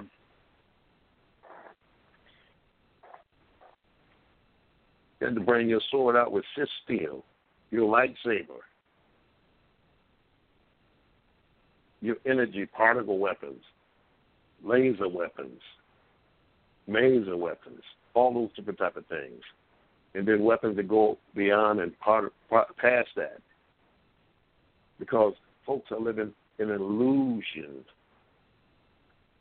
Don Juan Matus, the teacher of Carlos Castaneda, and I know people will say that Carlos Castaneda made all that stuff up. He may have made the last three books up, but the first five, he hit it right on the head.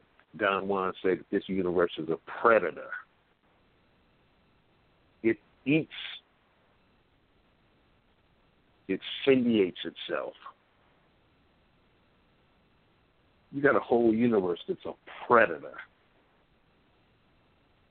You got wars and fighting going on all over the place.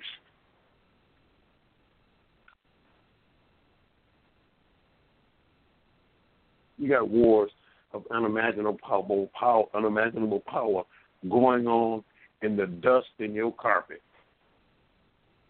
on the skin of your on the skin of your orange.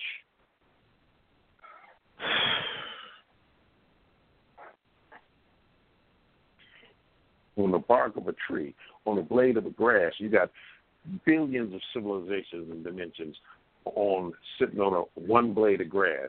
That ain't got nothing to do with all the other blades of, blades of grass all over this planet. On each grain of sand, each grain of sand, you got civilizations that are older than time, and you got quadrillions of these civilizations living on one piece of sand in the Sahara.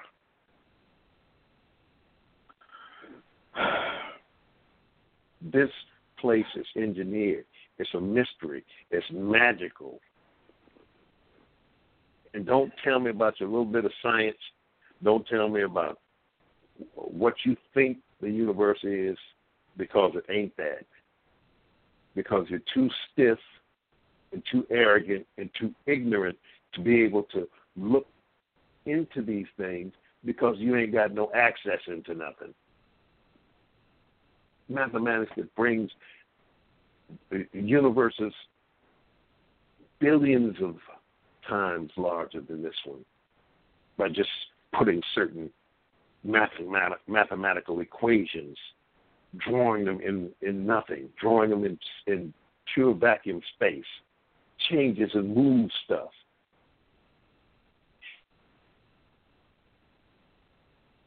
I'm talking about what I've seen. You can you can say, oh well, you was hallucinating because you eat mushrooms. Listen, what I experience is real. Just because you don't see it, don't make it not real. Mhm. The only head and consciousness that matters is my head and consciousness. If all these things are going on, and I see it, and I feel it, and I smell it, then it is real. It's going on. Everything is real. Every character you've ever seen in any movie, from Frankenstein to the Predator, the Alien, uh, RoboCop, all of that stuff is real. Now, you don't have to believe me, but wait to this augmented reality, virtual reality, transdimensional craft, and all these things come online and into your experience. You tell me that it ain't real then. That's why I gave that 30 gram challenge. So you take 30 grams and sit on down on the couch. I give you a blanket and a pillow, and you tell me the stuff that you see ain't real. And people, the the the the maps, the layout, all those things are being put into electronic media and entertainment to prepare you, and not so much you, but to prepare these children who are seeing it and experiencing it to get ready and to be ready. Don't be freaked out by somebody walking by blue with two heads. Don't be freaked out with that. You can make that now with a CRISPR gene editing set that you can get for a couple of thousand dollars, and in your basement, two kids can make a monster with the direct with the direction with the directions. You can make that now. So you know, so the, that they're already tuned into the experience, so they don't have to worry about freaking out like those folks are going to drop dead. Because your mind will make you drop dead. Most folks that drop dead ain't nothing anyway, so it don't make no difference. And when I say they ain't nothing anyway, meaning is that, you know, they're the lady in red. They're constructs inside of the matrix for fluff, for it to be enough things going on so that you don't get bored before the stuff get here.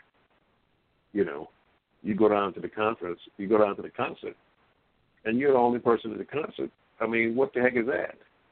So you put a thousand people, yay, yay, yay, yay, yay, yay. It's distraction. What's the difference between the Democratic convention and the University of Michigan football prep team before they play Ohio State? They got big hands saying we are number one. They got big heads with mascots walking around. No difference between the two. That stuff that went on today with uh, the guy talking about Trump, that's distraction. Like I said, said he's going to jail for three years. He's going to jail for three years for tax evasion, stuff like that. Mm. He's gonna be down there in the the the whore hotel, ma- uh, minimum security. Mm. You know, when your wife come in Friday and your girlfriend come in Saturday and uh, Saturday and Sunday night. You know, and for those with the persuasion, their boyfriend come in Monday, Tuesday, and Wednesday, Thursday, and Friday, Mm. because that's the whole uh, selling point. The Vatican, you know, why do you think they uh, like little boys? It's a little boy network. Hold on one second, Bob. Hold on one second. We got uh, 45 seconds. Make sure everybody stays online. Do not hang up the phone, seconds. or you will be dis. No, I'm saying we're good, Oh, but if you're listening Right. on the computer, you have to call in. But if you're on the phone and you hang up in the next 45 seconds, you will not be able to call back in. So we the show is still going, but if you're listening to the computer, you must call in 917-889-3803. If you're on the phone, just don't hang up. If somebody calls you, don't click over because you won't be able to get back in. So stay on the line, and we're moving into part one of our after party. Uh, back to you, Barbara. Uh, the network of boys that the Catholics have. Yeah, I mean that's that's what it is. That's what it's always been. It's been about uh, immortality and downloading your soul into uh, a blank slate of which you can then continue your life in. It's old sorcery.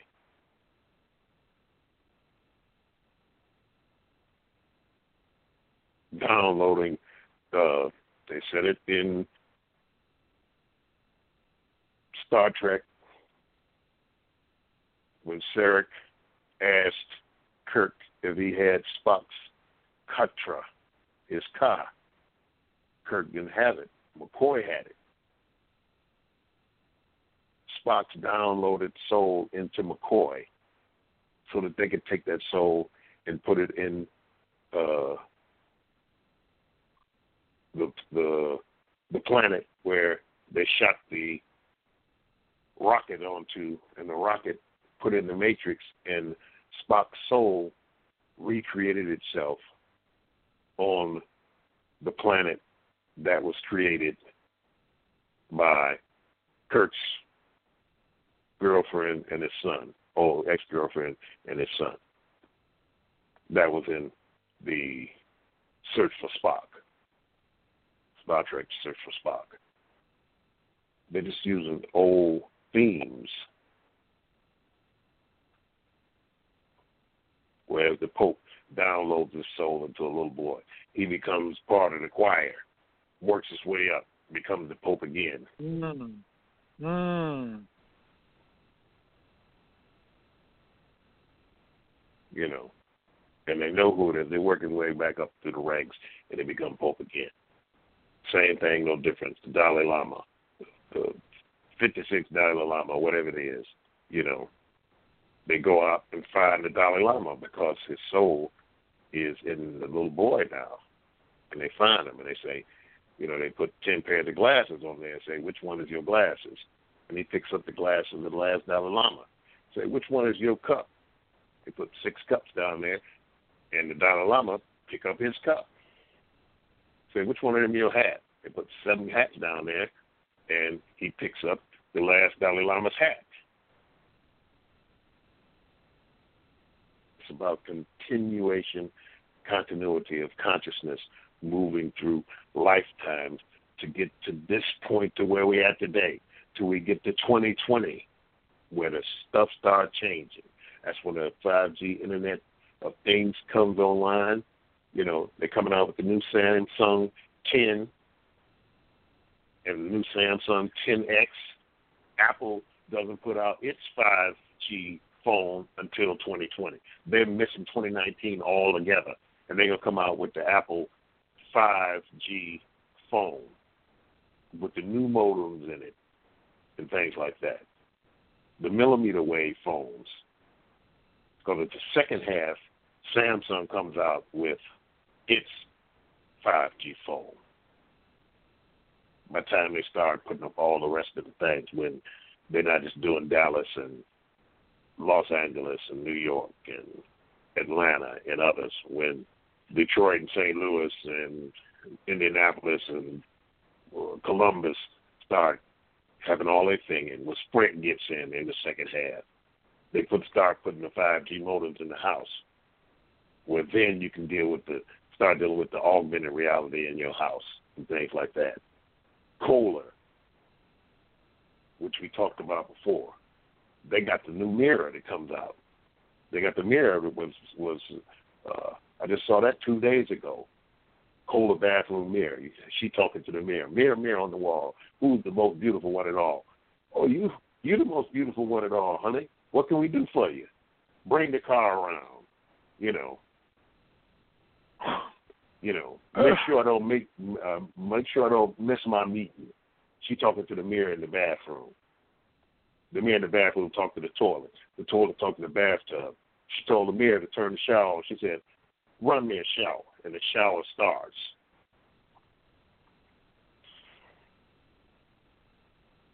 Well, you talk to the doggone toaster and tell the toaster to make me some toast. And you know how I like it.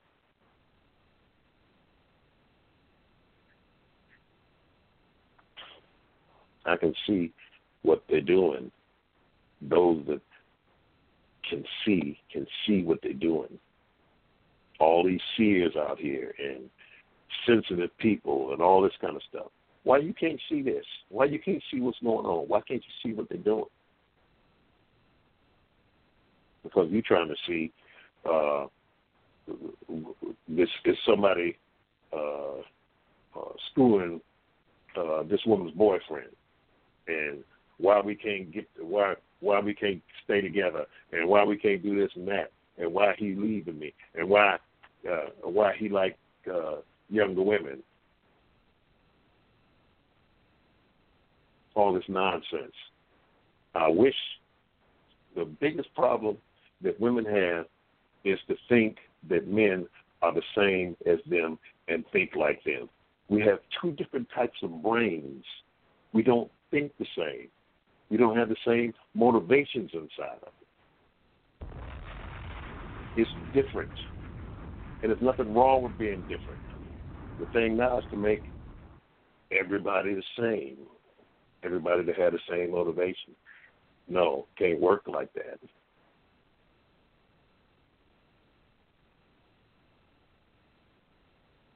Shoot, if you don't want a mom and a daddy, what do they say? Well, just have two mamas, a male mama and a female mama.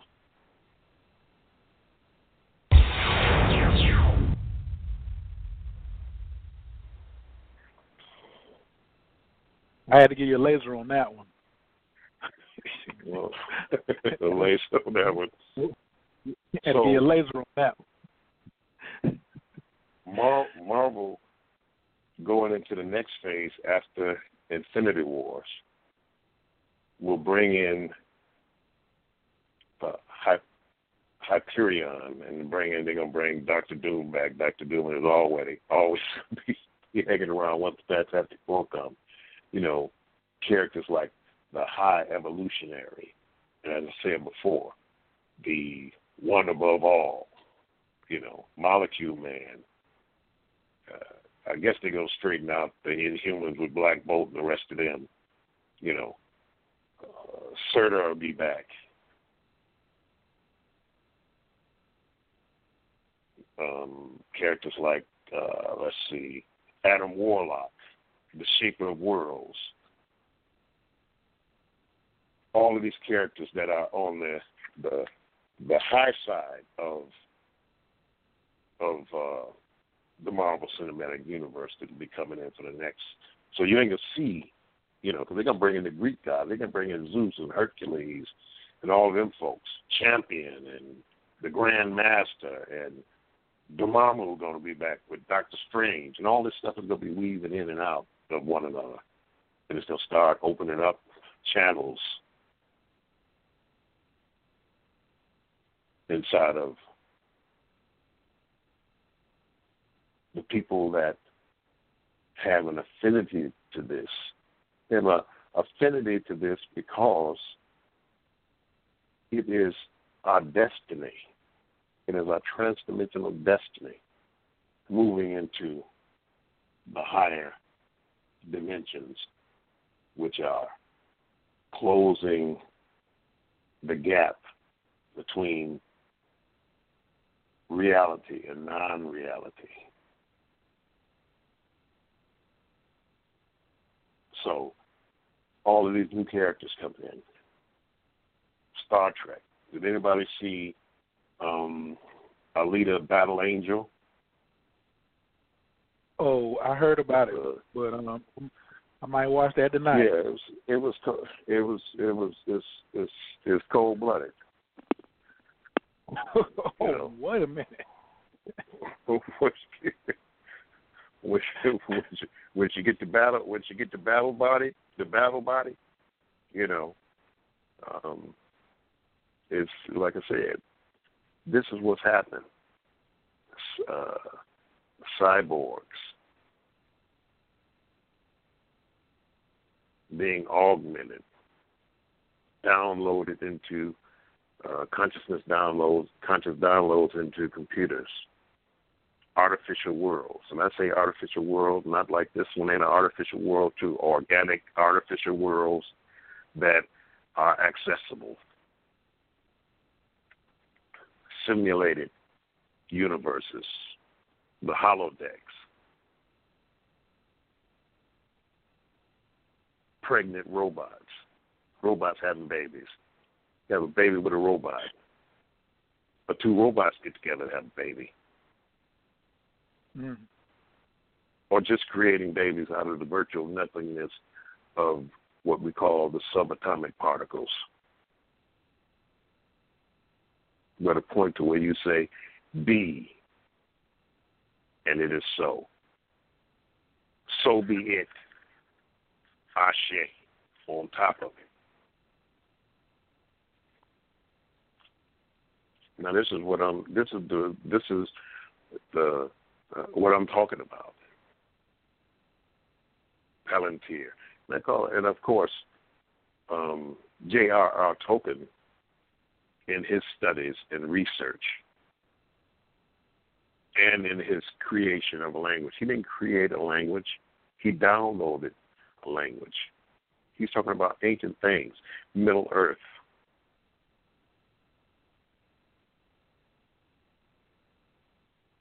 Asgard, Jotunheim, Midgard. These are all these are all places that they they didn't just make this stuff up.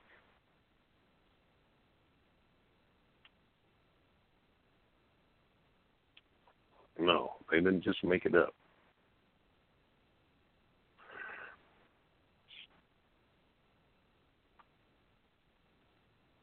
Does anybody have any questions before I, I keep going on? Absolutely. If anybody has any questions, please press one. Uh, don't let me and his son jump in here because we we got tons. We want to always leave it open for the family. Um, press one if you have a question. Oh, one of my brothers, he already had typed his question in about 20 minutes ago. He says, um, when and where were the dragons living with man? I think this was right after you said when the Chinese had discovered the bones and thought they were dragons. When and where were the dragons living with man, and why none of that is in the comics? And what about the character Nightcrawler, a dark blue complexed Indian with long monkey tail that teleports? Well, first and foremost, the dragons have lived with man uh, on several excursions uh, in our sojourn on the earth. The ancient Kemetic people utilized the fat of the dragon. That is the Chris, that is the anointing, where they anointed the head of the, the Subiti with the fat of the dragon. The dragon genetically is hiding in the Nile crocodile, Sobek. That's why they made the crocodile sacred because it is a dragon inside of the crocodile. Genetic in genetic engineering will just like they're recreating, utilizing the um, African elephant to recreate the mammoth and the mastodon and then two other elephant North American elephants. I can't think of the name of the other two because the mastodon and the mammoth, you know, we talk about those a lot. But there were four elephants on the North American continent prior to the Younger Dryas. And they're going to bring back the mastodon and the woolly mammoth utilizing the elephant, the uh, Indian or African elephant. They say an Indian elephant, but the African elephant would be better to use because African elephant, elephants are larger. It's the same thing with the crocodile. They find through the genetics that the crocodile, inside of the crocodile, there is a dragon with wings and the whole shot. So when they start that manipulation, man and dragon will live side by side. Again, they're gonna try to put it in a you know, make one and put it in a zoo, you know, and all that kind of stuff, but that ain't gonna work. You know, that'd be dealing with something like Smaug. And the second the second part of the uh, the second part of the question I didn't fully hear it, so could you repeat the second question? Second okay. part of this question. He said, um, he said, what about the character Nightcrawler, a dark blue complexed Indian with a long monkey tail that teleports? Well, um, I guess he was. I guess he was. I guess he was asking about just maybe his significance in, you know, in the whole situation. But you just got finished saying they were all real. But I'm gonna still let you go into Nightcrawler. Well, the the, the monkey ki- the monkey king is the king of all monkeys.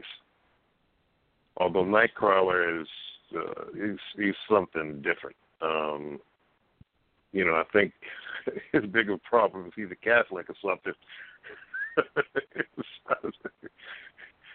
um, and he's a he's a mutant. I think they showed him in the uh, in the, in the which was the last one, uh, the last X Men movie. He was in there, and he Apocalypse. teleports from one place. One he he got on a long coat and he teleports from one teleports from one place to the other. I think he was grabbing some of the Marvel characters and teleporting to to get them away from uh, you know different evil characters and things like that. Nightcrawler's, you know, he's not a, a top tier mutant, but the teleportation portion of it is part of the technology of the quantum the quantum realm because particles are in two places at the same time and are on and off at the same time. So what he can do is he can teleport to any place because all particles are quantumly connected.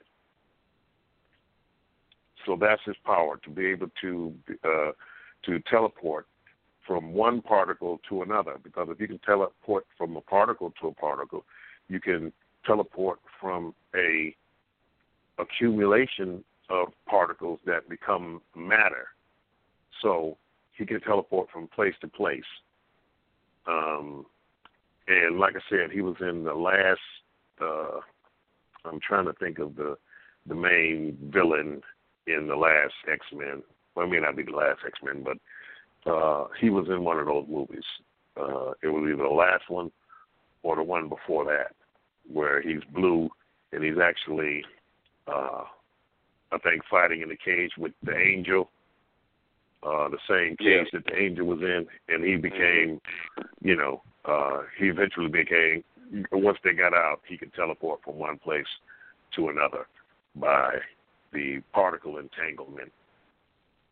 Because science had it got to the point with the Manhattan Project and nuclear energy in being able to liberate energy from matter. The second half of that is creating matter, matter from energy. That's the second half of the two pieces of this type of power. Being able to understand that particles are together, being able to collapse the waveform, being able to actualize particles, teleportation is part of that whole uh, science and scheme of uh, energy manipulation. So Nightcrawler is part of, you know, it's part of that whole thing. But Nightcrawler, he's like I said, he's all hooked up into being a Catholic and his morality and all that kind of stuff. Um, uh, you know, and I think he was, what was he, German or Slavian or something, you know, uh, and a Catholic, which, like I say, was his biggest problem. Uh, any other questions? Yeah. Uh, we got we got um we got a caller from the three two three four seven four. Three two three four seven four. Your microphone is wide open. Can I get your name and where you're calling from, please? Uh, this is Brother Robert from Los Angeles. I, I really have nothing to say or any questions.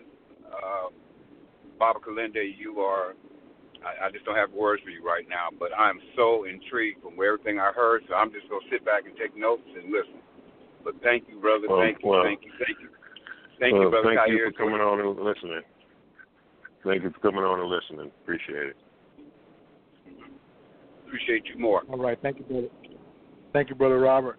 Uh, next caller from eight seven zero eight seven zero four eight nine. Your microphone is wide open. Can I get your name and where you're calling from, please?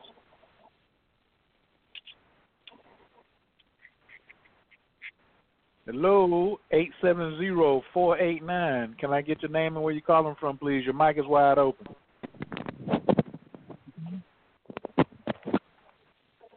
Hello. All right, might have been an accident. Going once, going twice. All right, don't hang up though. I'm gonna just put you back on mute.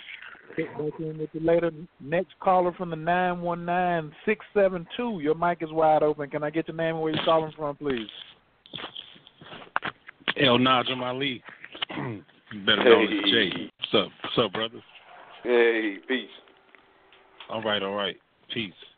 Peace. So, peace, Baba Kilindi. So, yes. um, you know, I found it very intriguing last week because you know, out of all the teachers and all the people, out of all the people that uh, speak on, that's the first time I heard anybody speak on the ancient, um, you know, things of Egypt. Like you might see the headdresses, and you're the first one that I hear speak about that it's a technology, more like technological and not cultural. And uh, you know, Earth, Wind, and Fire used to show that on their album cover. They used to show um, they on one half they would show what we see, and on the other half they would show the technology. And that's one thing that I found uh, in some of the mystery schools, and Yeah. you know some of the mystery schools, and the, they're like actually. I'm looking around while I'm in there sometimes amongst all these mystics, and I'm sitting here like I wonder, are y'all comprehending? This is technology, technological functions that we are tuning to more so than just something symbolic.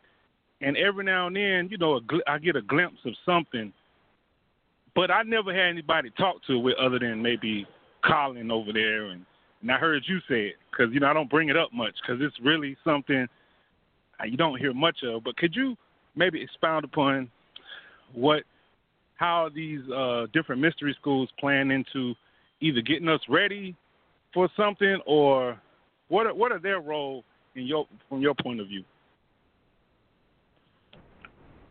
Well, well, when you when you when you say in mystery school, or you're talking about a uh, advanced place of learning, it has to have a plenum of information that it taps into, and it has to identify which information that it's tapping into, because you have um, some schools that are purporting to be mystery schools or reporting to be high level uh, areas of knowledge, which are modern. Most of the so called mystery schools that we have heard about or known about or looked at are recent educational facilities. They're not ancient, they're not mystery schools. Mystery schools connect with the entheogenic power plants and power fungi to be able to have access to those schools because those schools are not on earth. They're not in this dimension. They are in the extra dimensions. And how you access the extra dimensions is through the power plants. Now, there are places that augment their practices, which are basically dark room technologies, also with the entheogens. So, if it is a mystery school, it has to be identified and hooked to what entheogen is utilizing to get access to the mysteries. And the mysteries are an experience. They're not a um, let's all sit down and I'm gonna you know, you're gonna read the book or whatever. No, you're in the experience, you're learning by being there and doing. So the mystery school is going into the mystery not that life itself and walking around here eating bologna sandwiches and going to the bathroom ain't part of the mystery school because it is. But access to the higher mysteries is access through the power plants. And the quintessential power plant or power fungi in this dimension is the psilocybin mushroom, the magic mushroom the dimethyltryptamine mushroom, even smoked DMT, even DMT and ayahuasca are not as pristine as the mushroom because the mushroom, number one, is whole within itself. It's not an alchemy.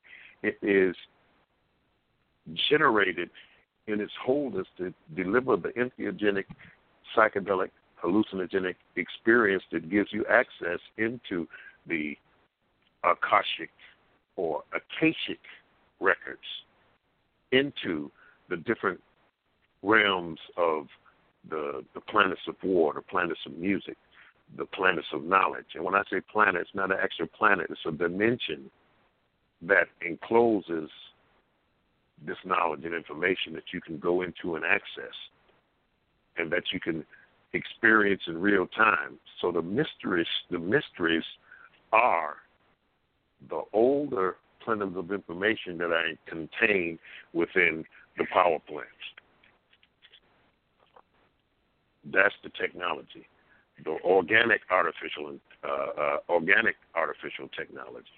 I hope I got your question in there. yes, it's it's in there because that's actually Okay.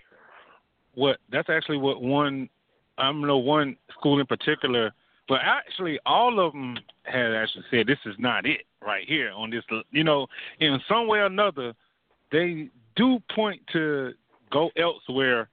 This is not it, but you can get this is your starting point or something. You know, so um, yeah. So I, I, I, and but no one really says exactly what it is. But if you tune in, of course, I found. I mean, I'm finding out now. You know, uh, and- and I found out in, uh, you know, through information like this. But I haven't been there. you know, I can't remember going there or anything like that. But yeah, that answers the question. Okay, Thanks. real good. Well, So these these Yeah. organizations, are you talking about like are you talking about like the Masons and the Rosicrucians and the Templar and stuff like that? Oh yeah. Uh, well, for the mm. for the average Mm. for the average for the average practitioner, you know, the Rosicrucians, the Templars, the Masons, and all of that type of thing, they have the trappings of the mystery, but they're not tapping the mystery and going into the mystery. You know, you have other organizations that are um, on a different level that are accessing those those realms.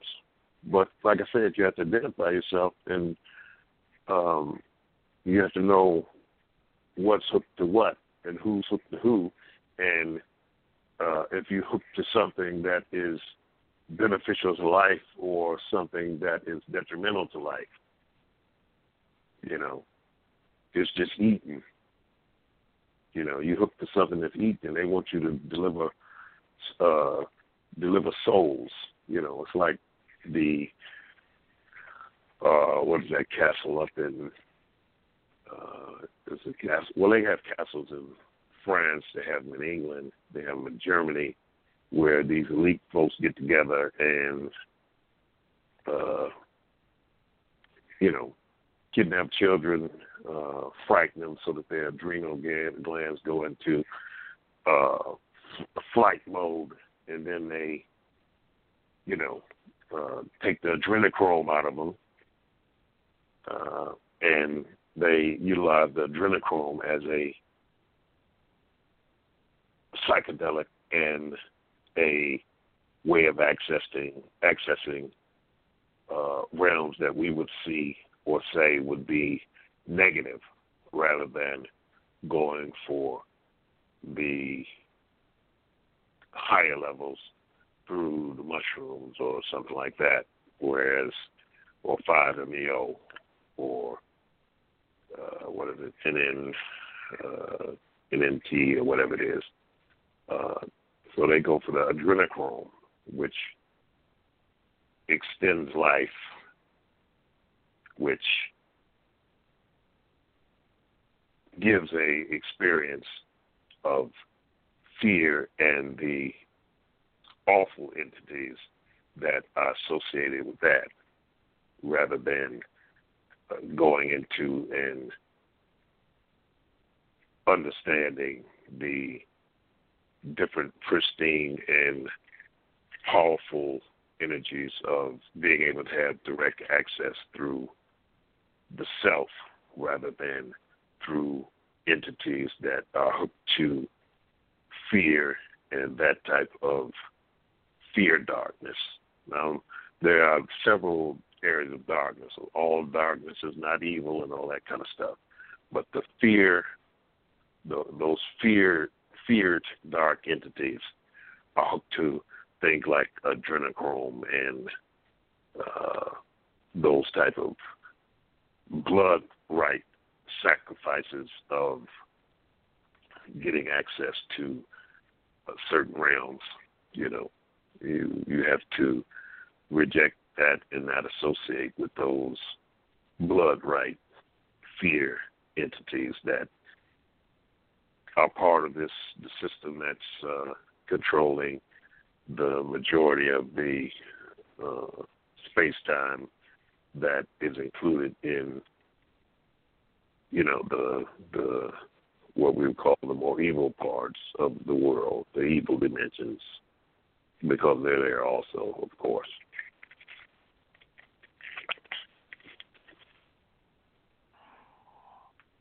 All right, thank you, uh, Jay. Don't go nowhere. I'm gonna leave your line open. I got another caller on the line. Uh, caller from uh, represent Ohio.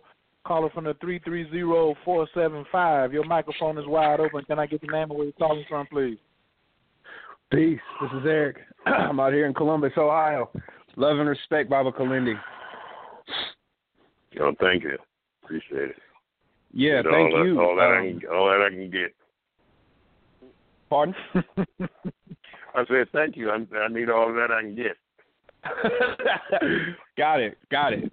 Well, you got some over here. Um, Sounds really, uh, what I wanted to ask about was, um, I've I've recently begun to walk down the path of of Ifá, and as I am, I'm seeing the Orisha and everything. I don't know if you covered this earlier in the show. I, I kind of tuned in probably like the last uh, hour of the show, and then you know this overtime section. But I know that there's that. For example, Shango, I say, is is, a representative of his is the Black Panther. Um, I know that uh, Storm, the character Storm, is also sort of a representation of, of Oya. My question is, you know, are there any of the other Orishas that you see in the in the Marvel universe? Well, I mean, uh, I would say that uh, Shango um, would be more readily Thor because uh, both the uh, the sun and light Right. and uh, Shango has the double-headed axe where Thor has Mjolnir, Mjolnir, which is actually this this the same thing. And traditionally, not in in in Marvel's not in Marvel's rendition, but Thor's colors are red and white. So that I would associate more that way. Storm, of course, with Oya, you know. Um, th- they're, I mean, they're all there, you know, um, in part or in fullness, you know. Uh, if we're talking about uh, uh, Obatala, that would be Odin, you know, with the white beard and the whole thing. Um, you know, so that I mean, they're all there. You know, the archetypes, because we're we're dealing with uh, we're dealing with divine archetypes, just like with the Neteru, you're dealing with powers and principles in nature, which is again the same thing. But Right. you have different entities representing these in a anthropomorphic form. You know, it is showing us our our power, our our way. It's just like, um, you know, uh, divination. You know, whether it's 16 cowries, which is 32, which is two more than that 64, which is the same as the chessboard, which is the same, you know, as the checkerboard. Um, Same as the E10 extend as that well. off with, with yeah, same thing as uh, the I Ching, you know, uh, the different uh, trigrams, uh, extending that off into um, uh, trying to think of the name of the uh, the game there with the circles and you put the uh, garbage shells in the different holes and you move them around Mhm. the, the board. I can't I can't think of call it right off my head right now, but I'll think of it in a second. Kind of man, And Kala that- or something like that. Yeah, yeah, and then extending that off into Go, you know, which is the most most complicated game on earth. Go. Uh, So all of the archetypes are there, but they're anthropomorphized into uh, different characters uh, exhibiting different patterns and different sophistries and different ways of expressing the energies that come to every they come to everybody because they're talking about everybody. They're talking about the mind, the ori. The ori is the head. You know.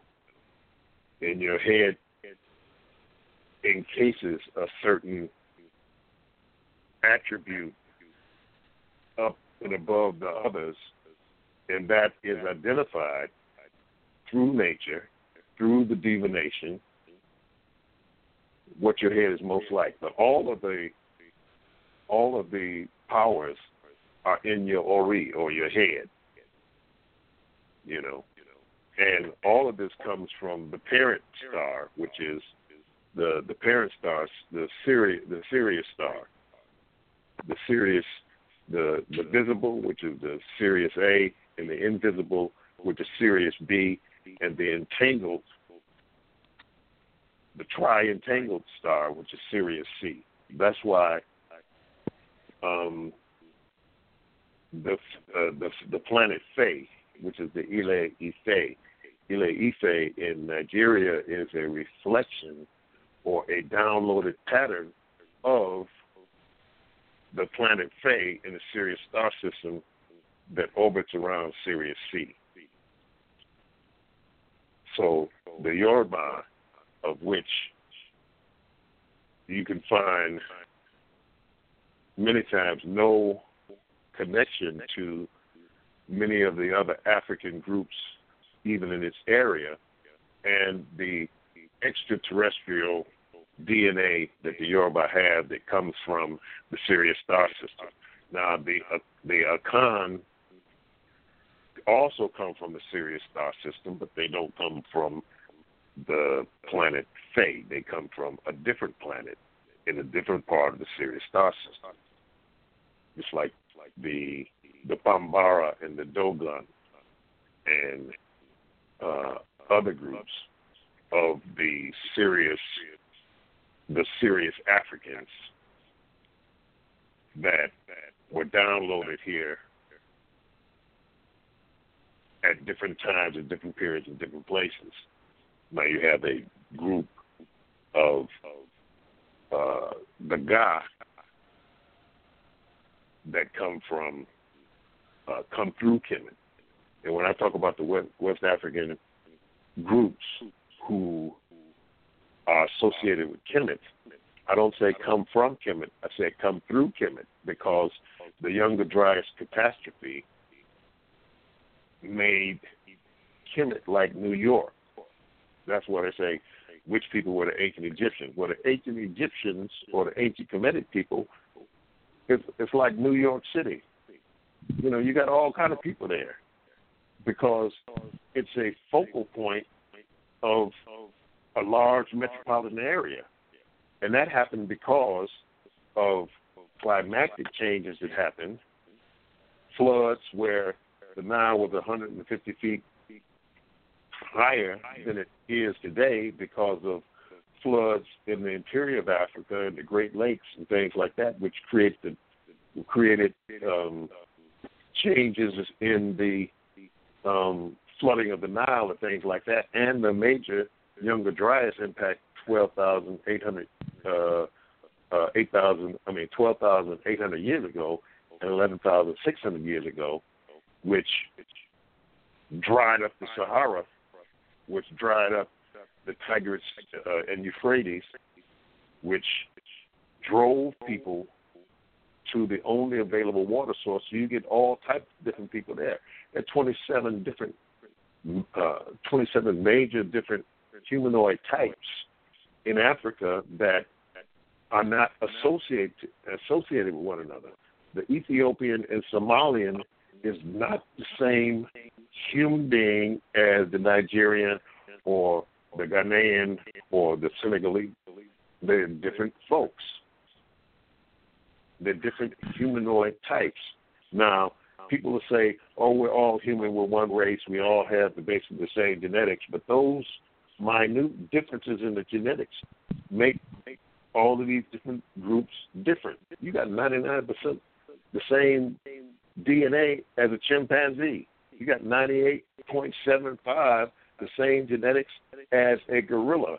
You got the same. You got 80% of the same genes as a mouse. You got 75% same genes as a fruit fly. So the minute differences mean a lot.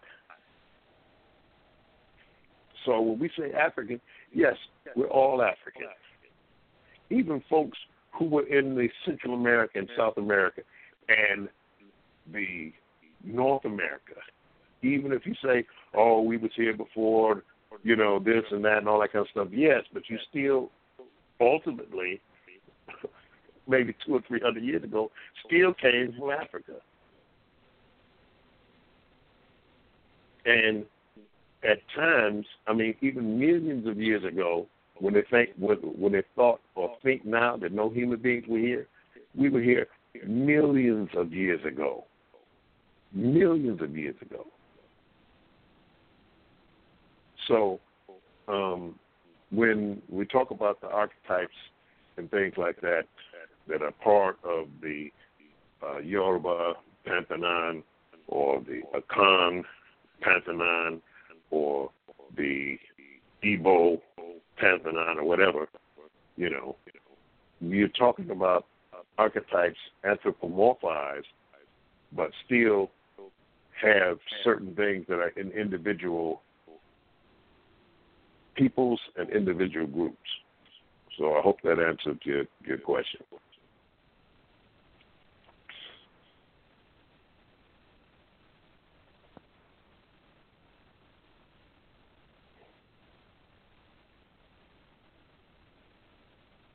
Y'all still there? Oh yeah. yeah. I, y'all still there, or I, I was, you know, the my phone no, no, turned no, off, and I'll be talking for thirty minutes, and uh nobody even hear me. But yeah, Oh no, we I hope got that answered your question. Yes. I think you might have I think you might have got disconnected, but we got it on the recording. Um I also had um the brother from the eight seven zero, his phone was malfunctioning, but he texted me.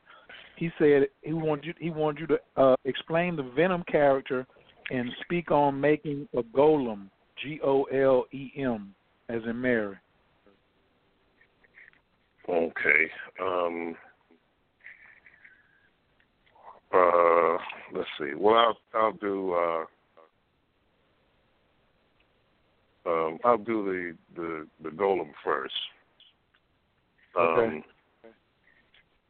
Because I you know, I saw Venom, it was pretty pretty nice uh uh rendition of Venom. I think they did a pretty good job. And by that, what you're talking about is a well, I do Venom. What you're talking about is a black. You're, you're talking about a artificial intelligence that is impregnated into a black a black goo, what they call black goo. They have gray goo, they have black goo, and things like that. Silver goo. It is intelligence. It, is intelligent.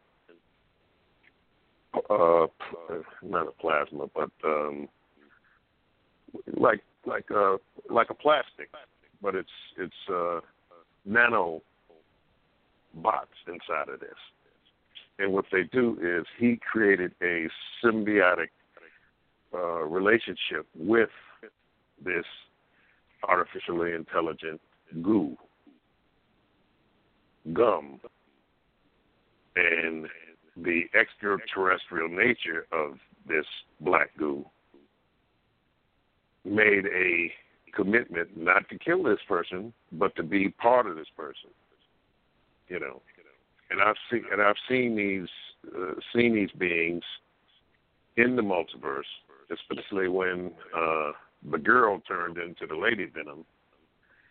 Um, I mean, on a, uh, I smoked some DMT before Venom came out, and I saw that uh, Venom girl didn't have the same type of head, same type of face, didn't have the teeth, but just a regular woman's head bald, but that Venom girl body. So you know, uh, you know, I ain't prejudiced with females in the multiverse. Uh, you know, just like Kirk and the Green Woman or whatever. You know, uh, but it is a sentient nanobot goo that created a symbiotic relationship with the the character inside of the movie, which gave him powers and abilities far beyond those of mortal man. And the second part of the question was dealing with uh, let's see. What was the second part? The Golem. The golem. The golem. Oh, yeah. Well, I know what a golem is.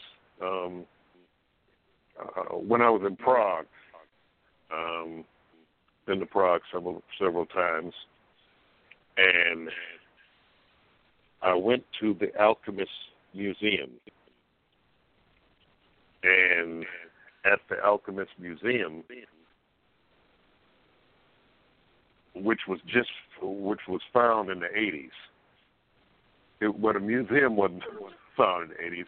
They made it a museum after the workplace of the alchemists who were brought to Prague by Rudolph, by King Rudolph,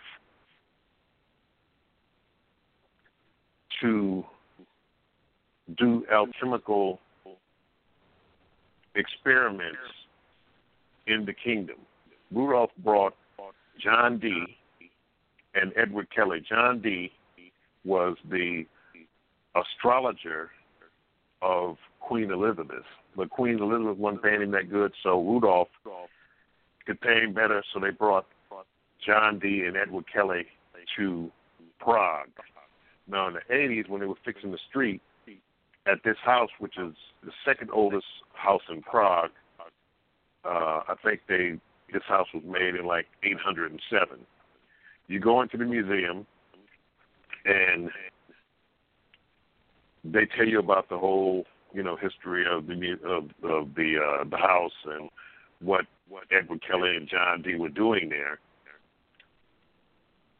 You push the griffin on the bookshelf, and the bookshelf slides back like an old Frankenstein movie, and you go down the winding stairs into this dungeon. And in this dungeon, you have the, the cauldrons where they were um, heating up the the different mercury and all these different type of things. You had the section where they blew the gas glass for their um, different beakers and all these different things. So they're down there turning lead to gold and other stuff. And right up the street um, from the Prague Museum is uh, where the golem was made. The golem was a homunculus. In other words, it is a, it's an effigy that was brought to life. In other words, it, they they made this thing to protect the to protect the Jews because they were in a Christian country and the Christians were messing with the Jews and stuff like that. So in this basement that I was in, where they did the uh, where they did all this alchemical work for uh, King Rudolph, you had these tunnels down there. They wouldn't let you go through the tunnel because they, you know, they were kind of rickety and don't didn't want to, you know, a piece of the rock to fall out to the ceiling or a piece of brick or something to fall and hit somebody and get sued. But one went all the way to Prague Castle. The other tunnel went under the Christian areas and connected the Jewish areas together. So you could go underground if you wanted to go see your uncle, he's on the other side of town. You a Jew, he a Jew, and you want to get get past the, you know, you want to get past the Christians without walking up top. You would go through these tunnels, So Judalo bin Baziel, and I may not be pronouncing it right because my Jewish stuff ain't that great. You know, I do I do good enough speaking English and pig Latin, you know, something like that. Um, but Judalo bin Bezalel, Baziel, or whatever, he's the one who created out of out of clay, mud, and by uttering the name of by uttering the unutterable name of God, he made this thing come to life. This big clay effigy. It is the precursor to Mary Shelley's Frankenstein because you're not supposed to do anything on the Sabbath. And the golem would be cool, you know, he'd protect the Jews and they could send him out and he'd kill a bunch of Christians and all that kind of stuff. Um, but they started doing some some stuff on the Sabbath, and it made the golem go crazy. And the golem just started acting like Frankenstein, you know, walking through, killing people, beating people up, and all that kind of stuff. But if you go upstairs and go out the door and go down the street, the golem is the burial place of the golem is right down the street across from the synagogue in Prague and I, you know, I went past the whole place where the golem is supposed to be buried. So that's what the golem is, and um, it's part of the whole alchemical rituals, you know, uh, Jewish mysticism and all that kind of stuff, old Jewish mysticism and all that kind of stuff in Prague, you know, and um, the uh, who else? But that's that's what the golem is. So I've been to the Golem's house. Okay, we got a couple more minutes. I got the sister one more. She has a she has a question. She she she trying to text me text me all this, but she got a bunch of energy into it. I'm gonna open up two oh two five three six so she can ask you the question. Two oh two five three six. Your mic is wide open. Let me get your name and where you're calling from, please. Hello. Calling Hello. from the 202. Yes, ma'am. Hey, can you hear me? Hello. Yes, we can. Yes. Yes. How you doing? I'm great. How are you? Good. Thank Good. you so much for the information um, that you were um, giving. I just have a uh, quick question about um, ayahuasca and the magic mushroom. Okay. So I just got back. I just got back from Peru, um, indulging um, uh, with ayahuasca. Um, okay. and it was the the experience was very profound.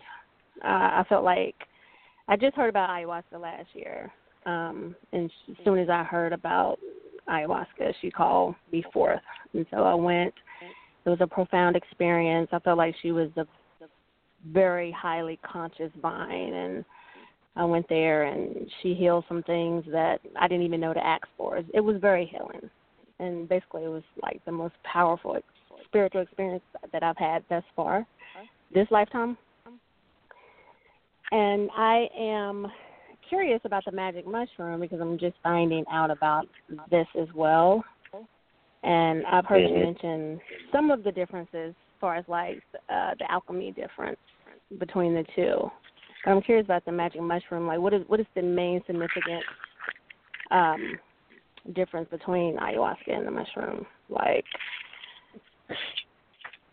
Mm, okay. Well, the difference is I know that it's a bro- it's a the- broad question. I'm trying to narrow it down a little bit, but well, um, the the, mush, the mushroom is an older system. It's an older plenum of information, so it has more information, and most of the time uh, with ayahuasca, which is a DMT, just as the mushrooms is a form of DMT. You know, the ayahuasca is the Psychotria viridis and Banisteriopsis caapi put together, ground, uh, shredded, ground, put together, mixed with water, and boiled to merge the constituents. One is the DMT, the other is a monoamine oxidase inhibitor, which allows the DMT to cross into the bloodstream so that it can be utilized by the brain to give the experience. You have inside of that a newer system, newer system because fungi, um, just regular fungi, is 465 million years older than the first plant that ever came to the earth. So the mushrooms were here, just in dealing with regular math, 465 million years before there were any plants around. Then you had to Mm-hmm. identify the plants to put together. Then you had to uh, be at a time when, uh, after one of these cataclysms, that you have the ability to create a vessel. You have to have domesticated fire. You have to have the formula, and then you have a person that is in between the formula, you, and your experience with the mushrooms. You got two minutes, When- Bob. You got two minutes. Bob. When the okay, when the Africans left the canopy rainforest and spread out into newly formed grasslands, following the cattle so that they could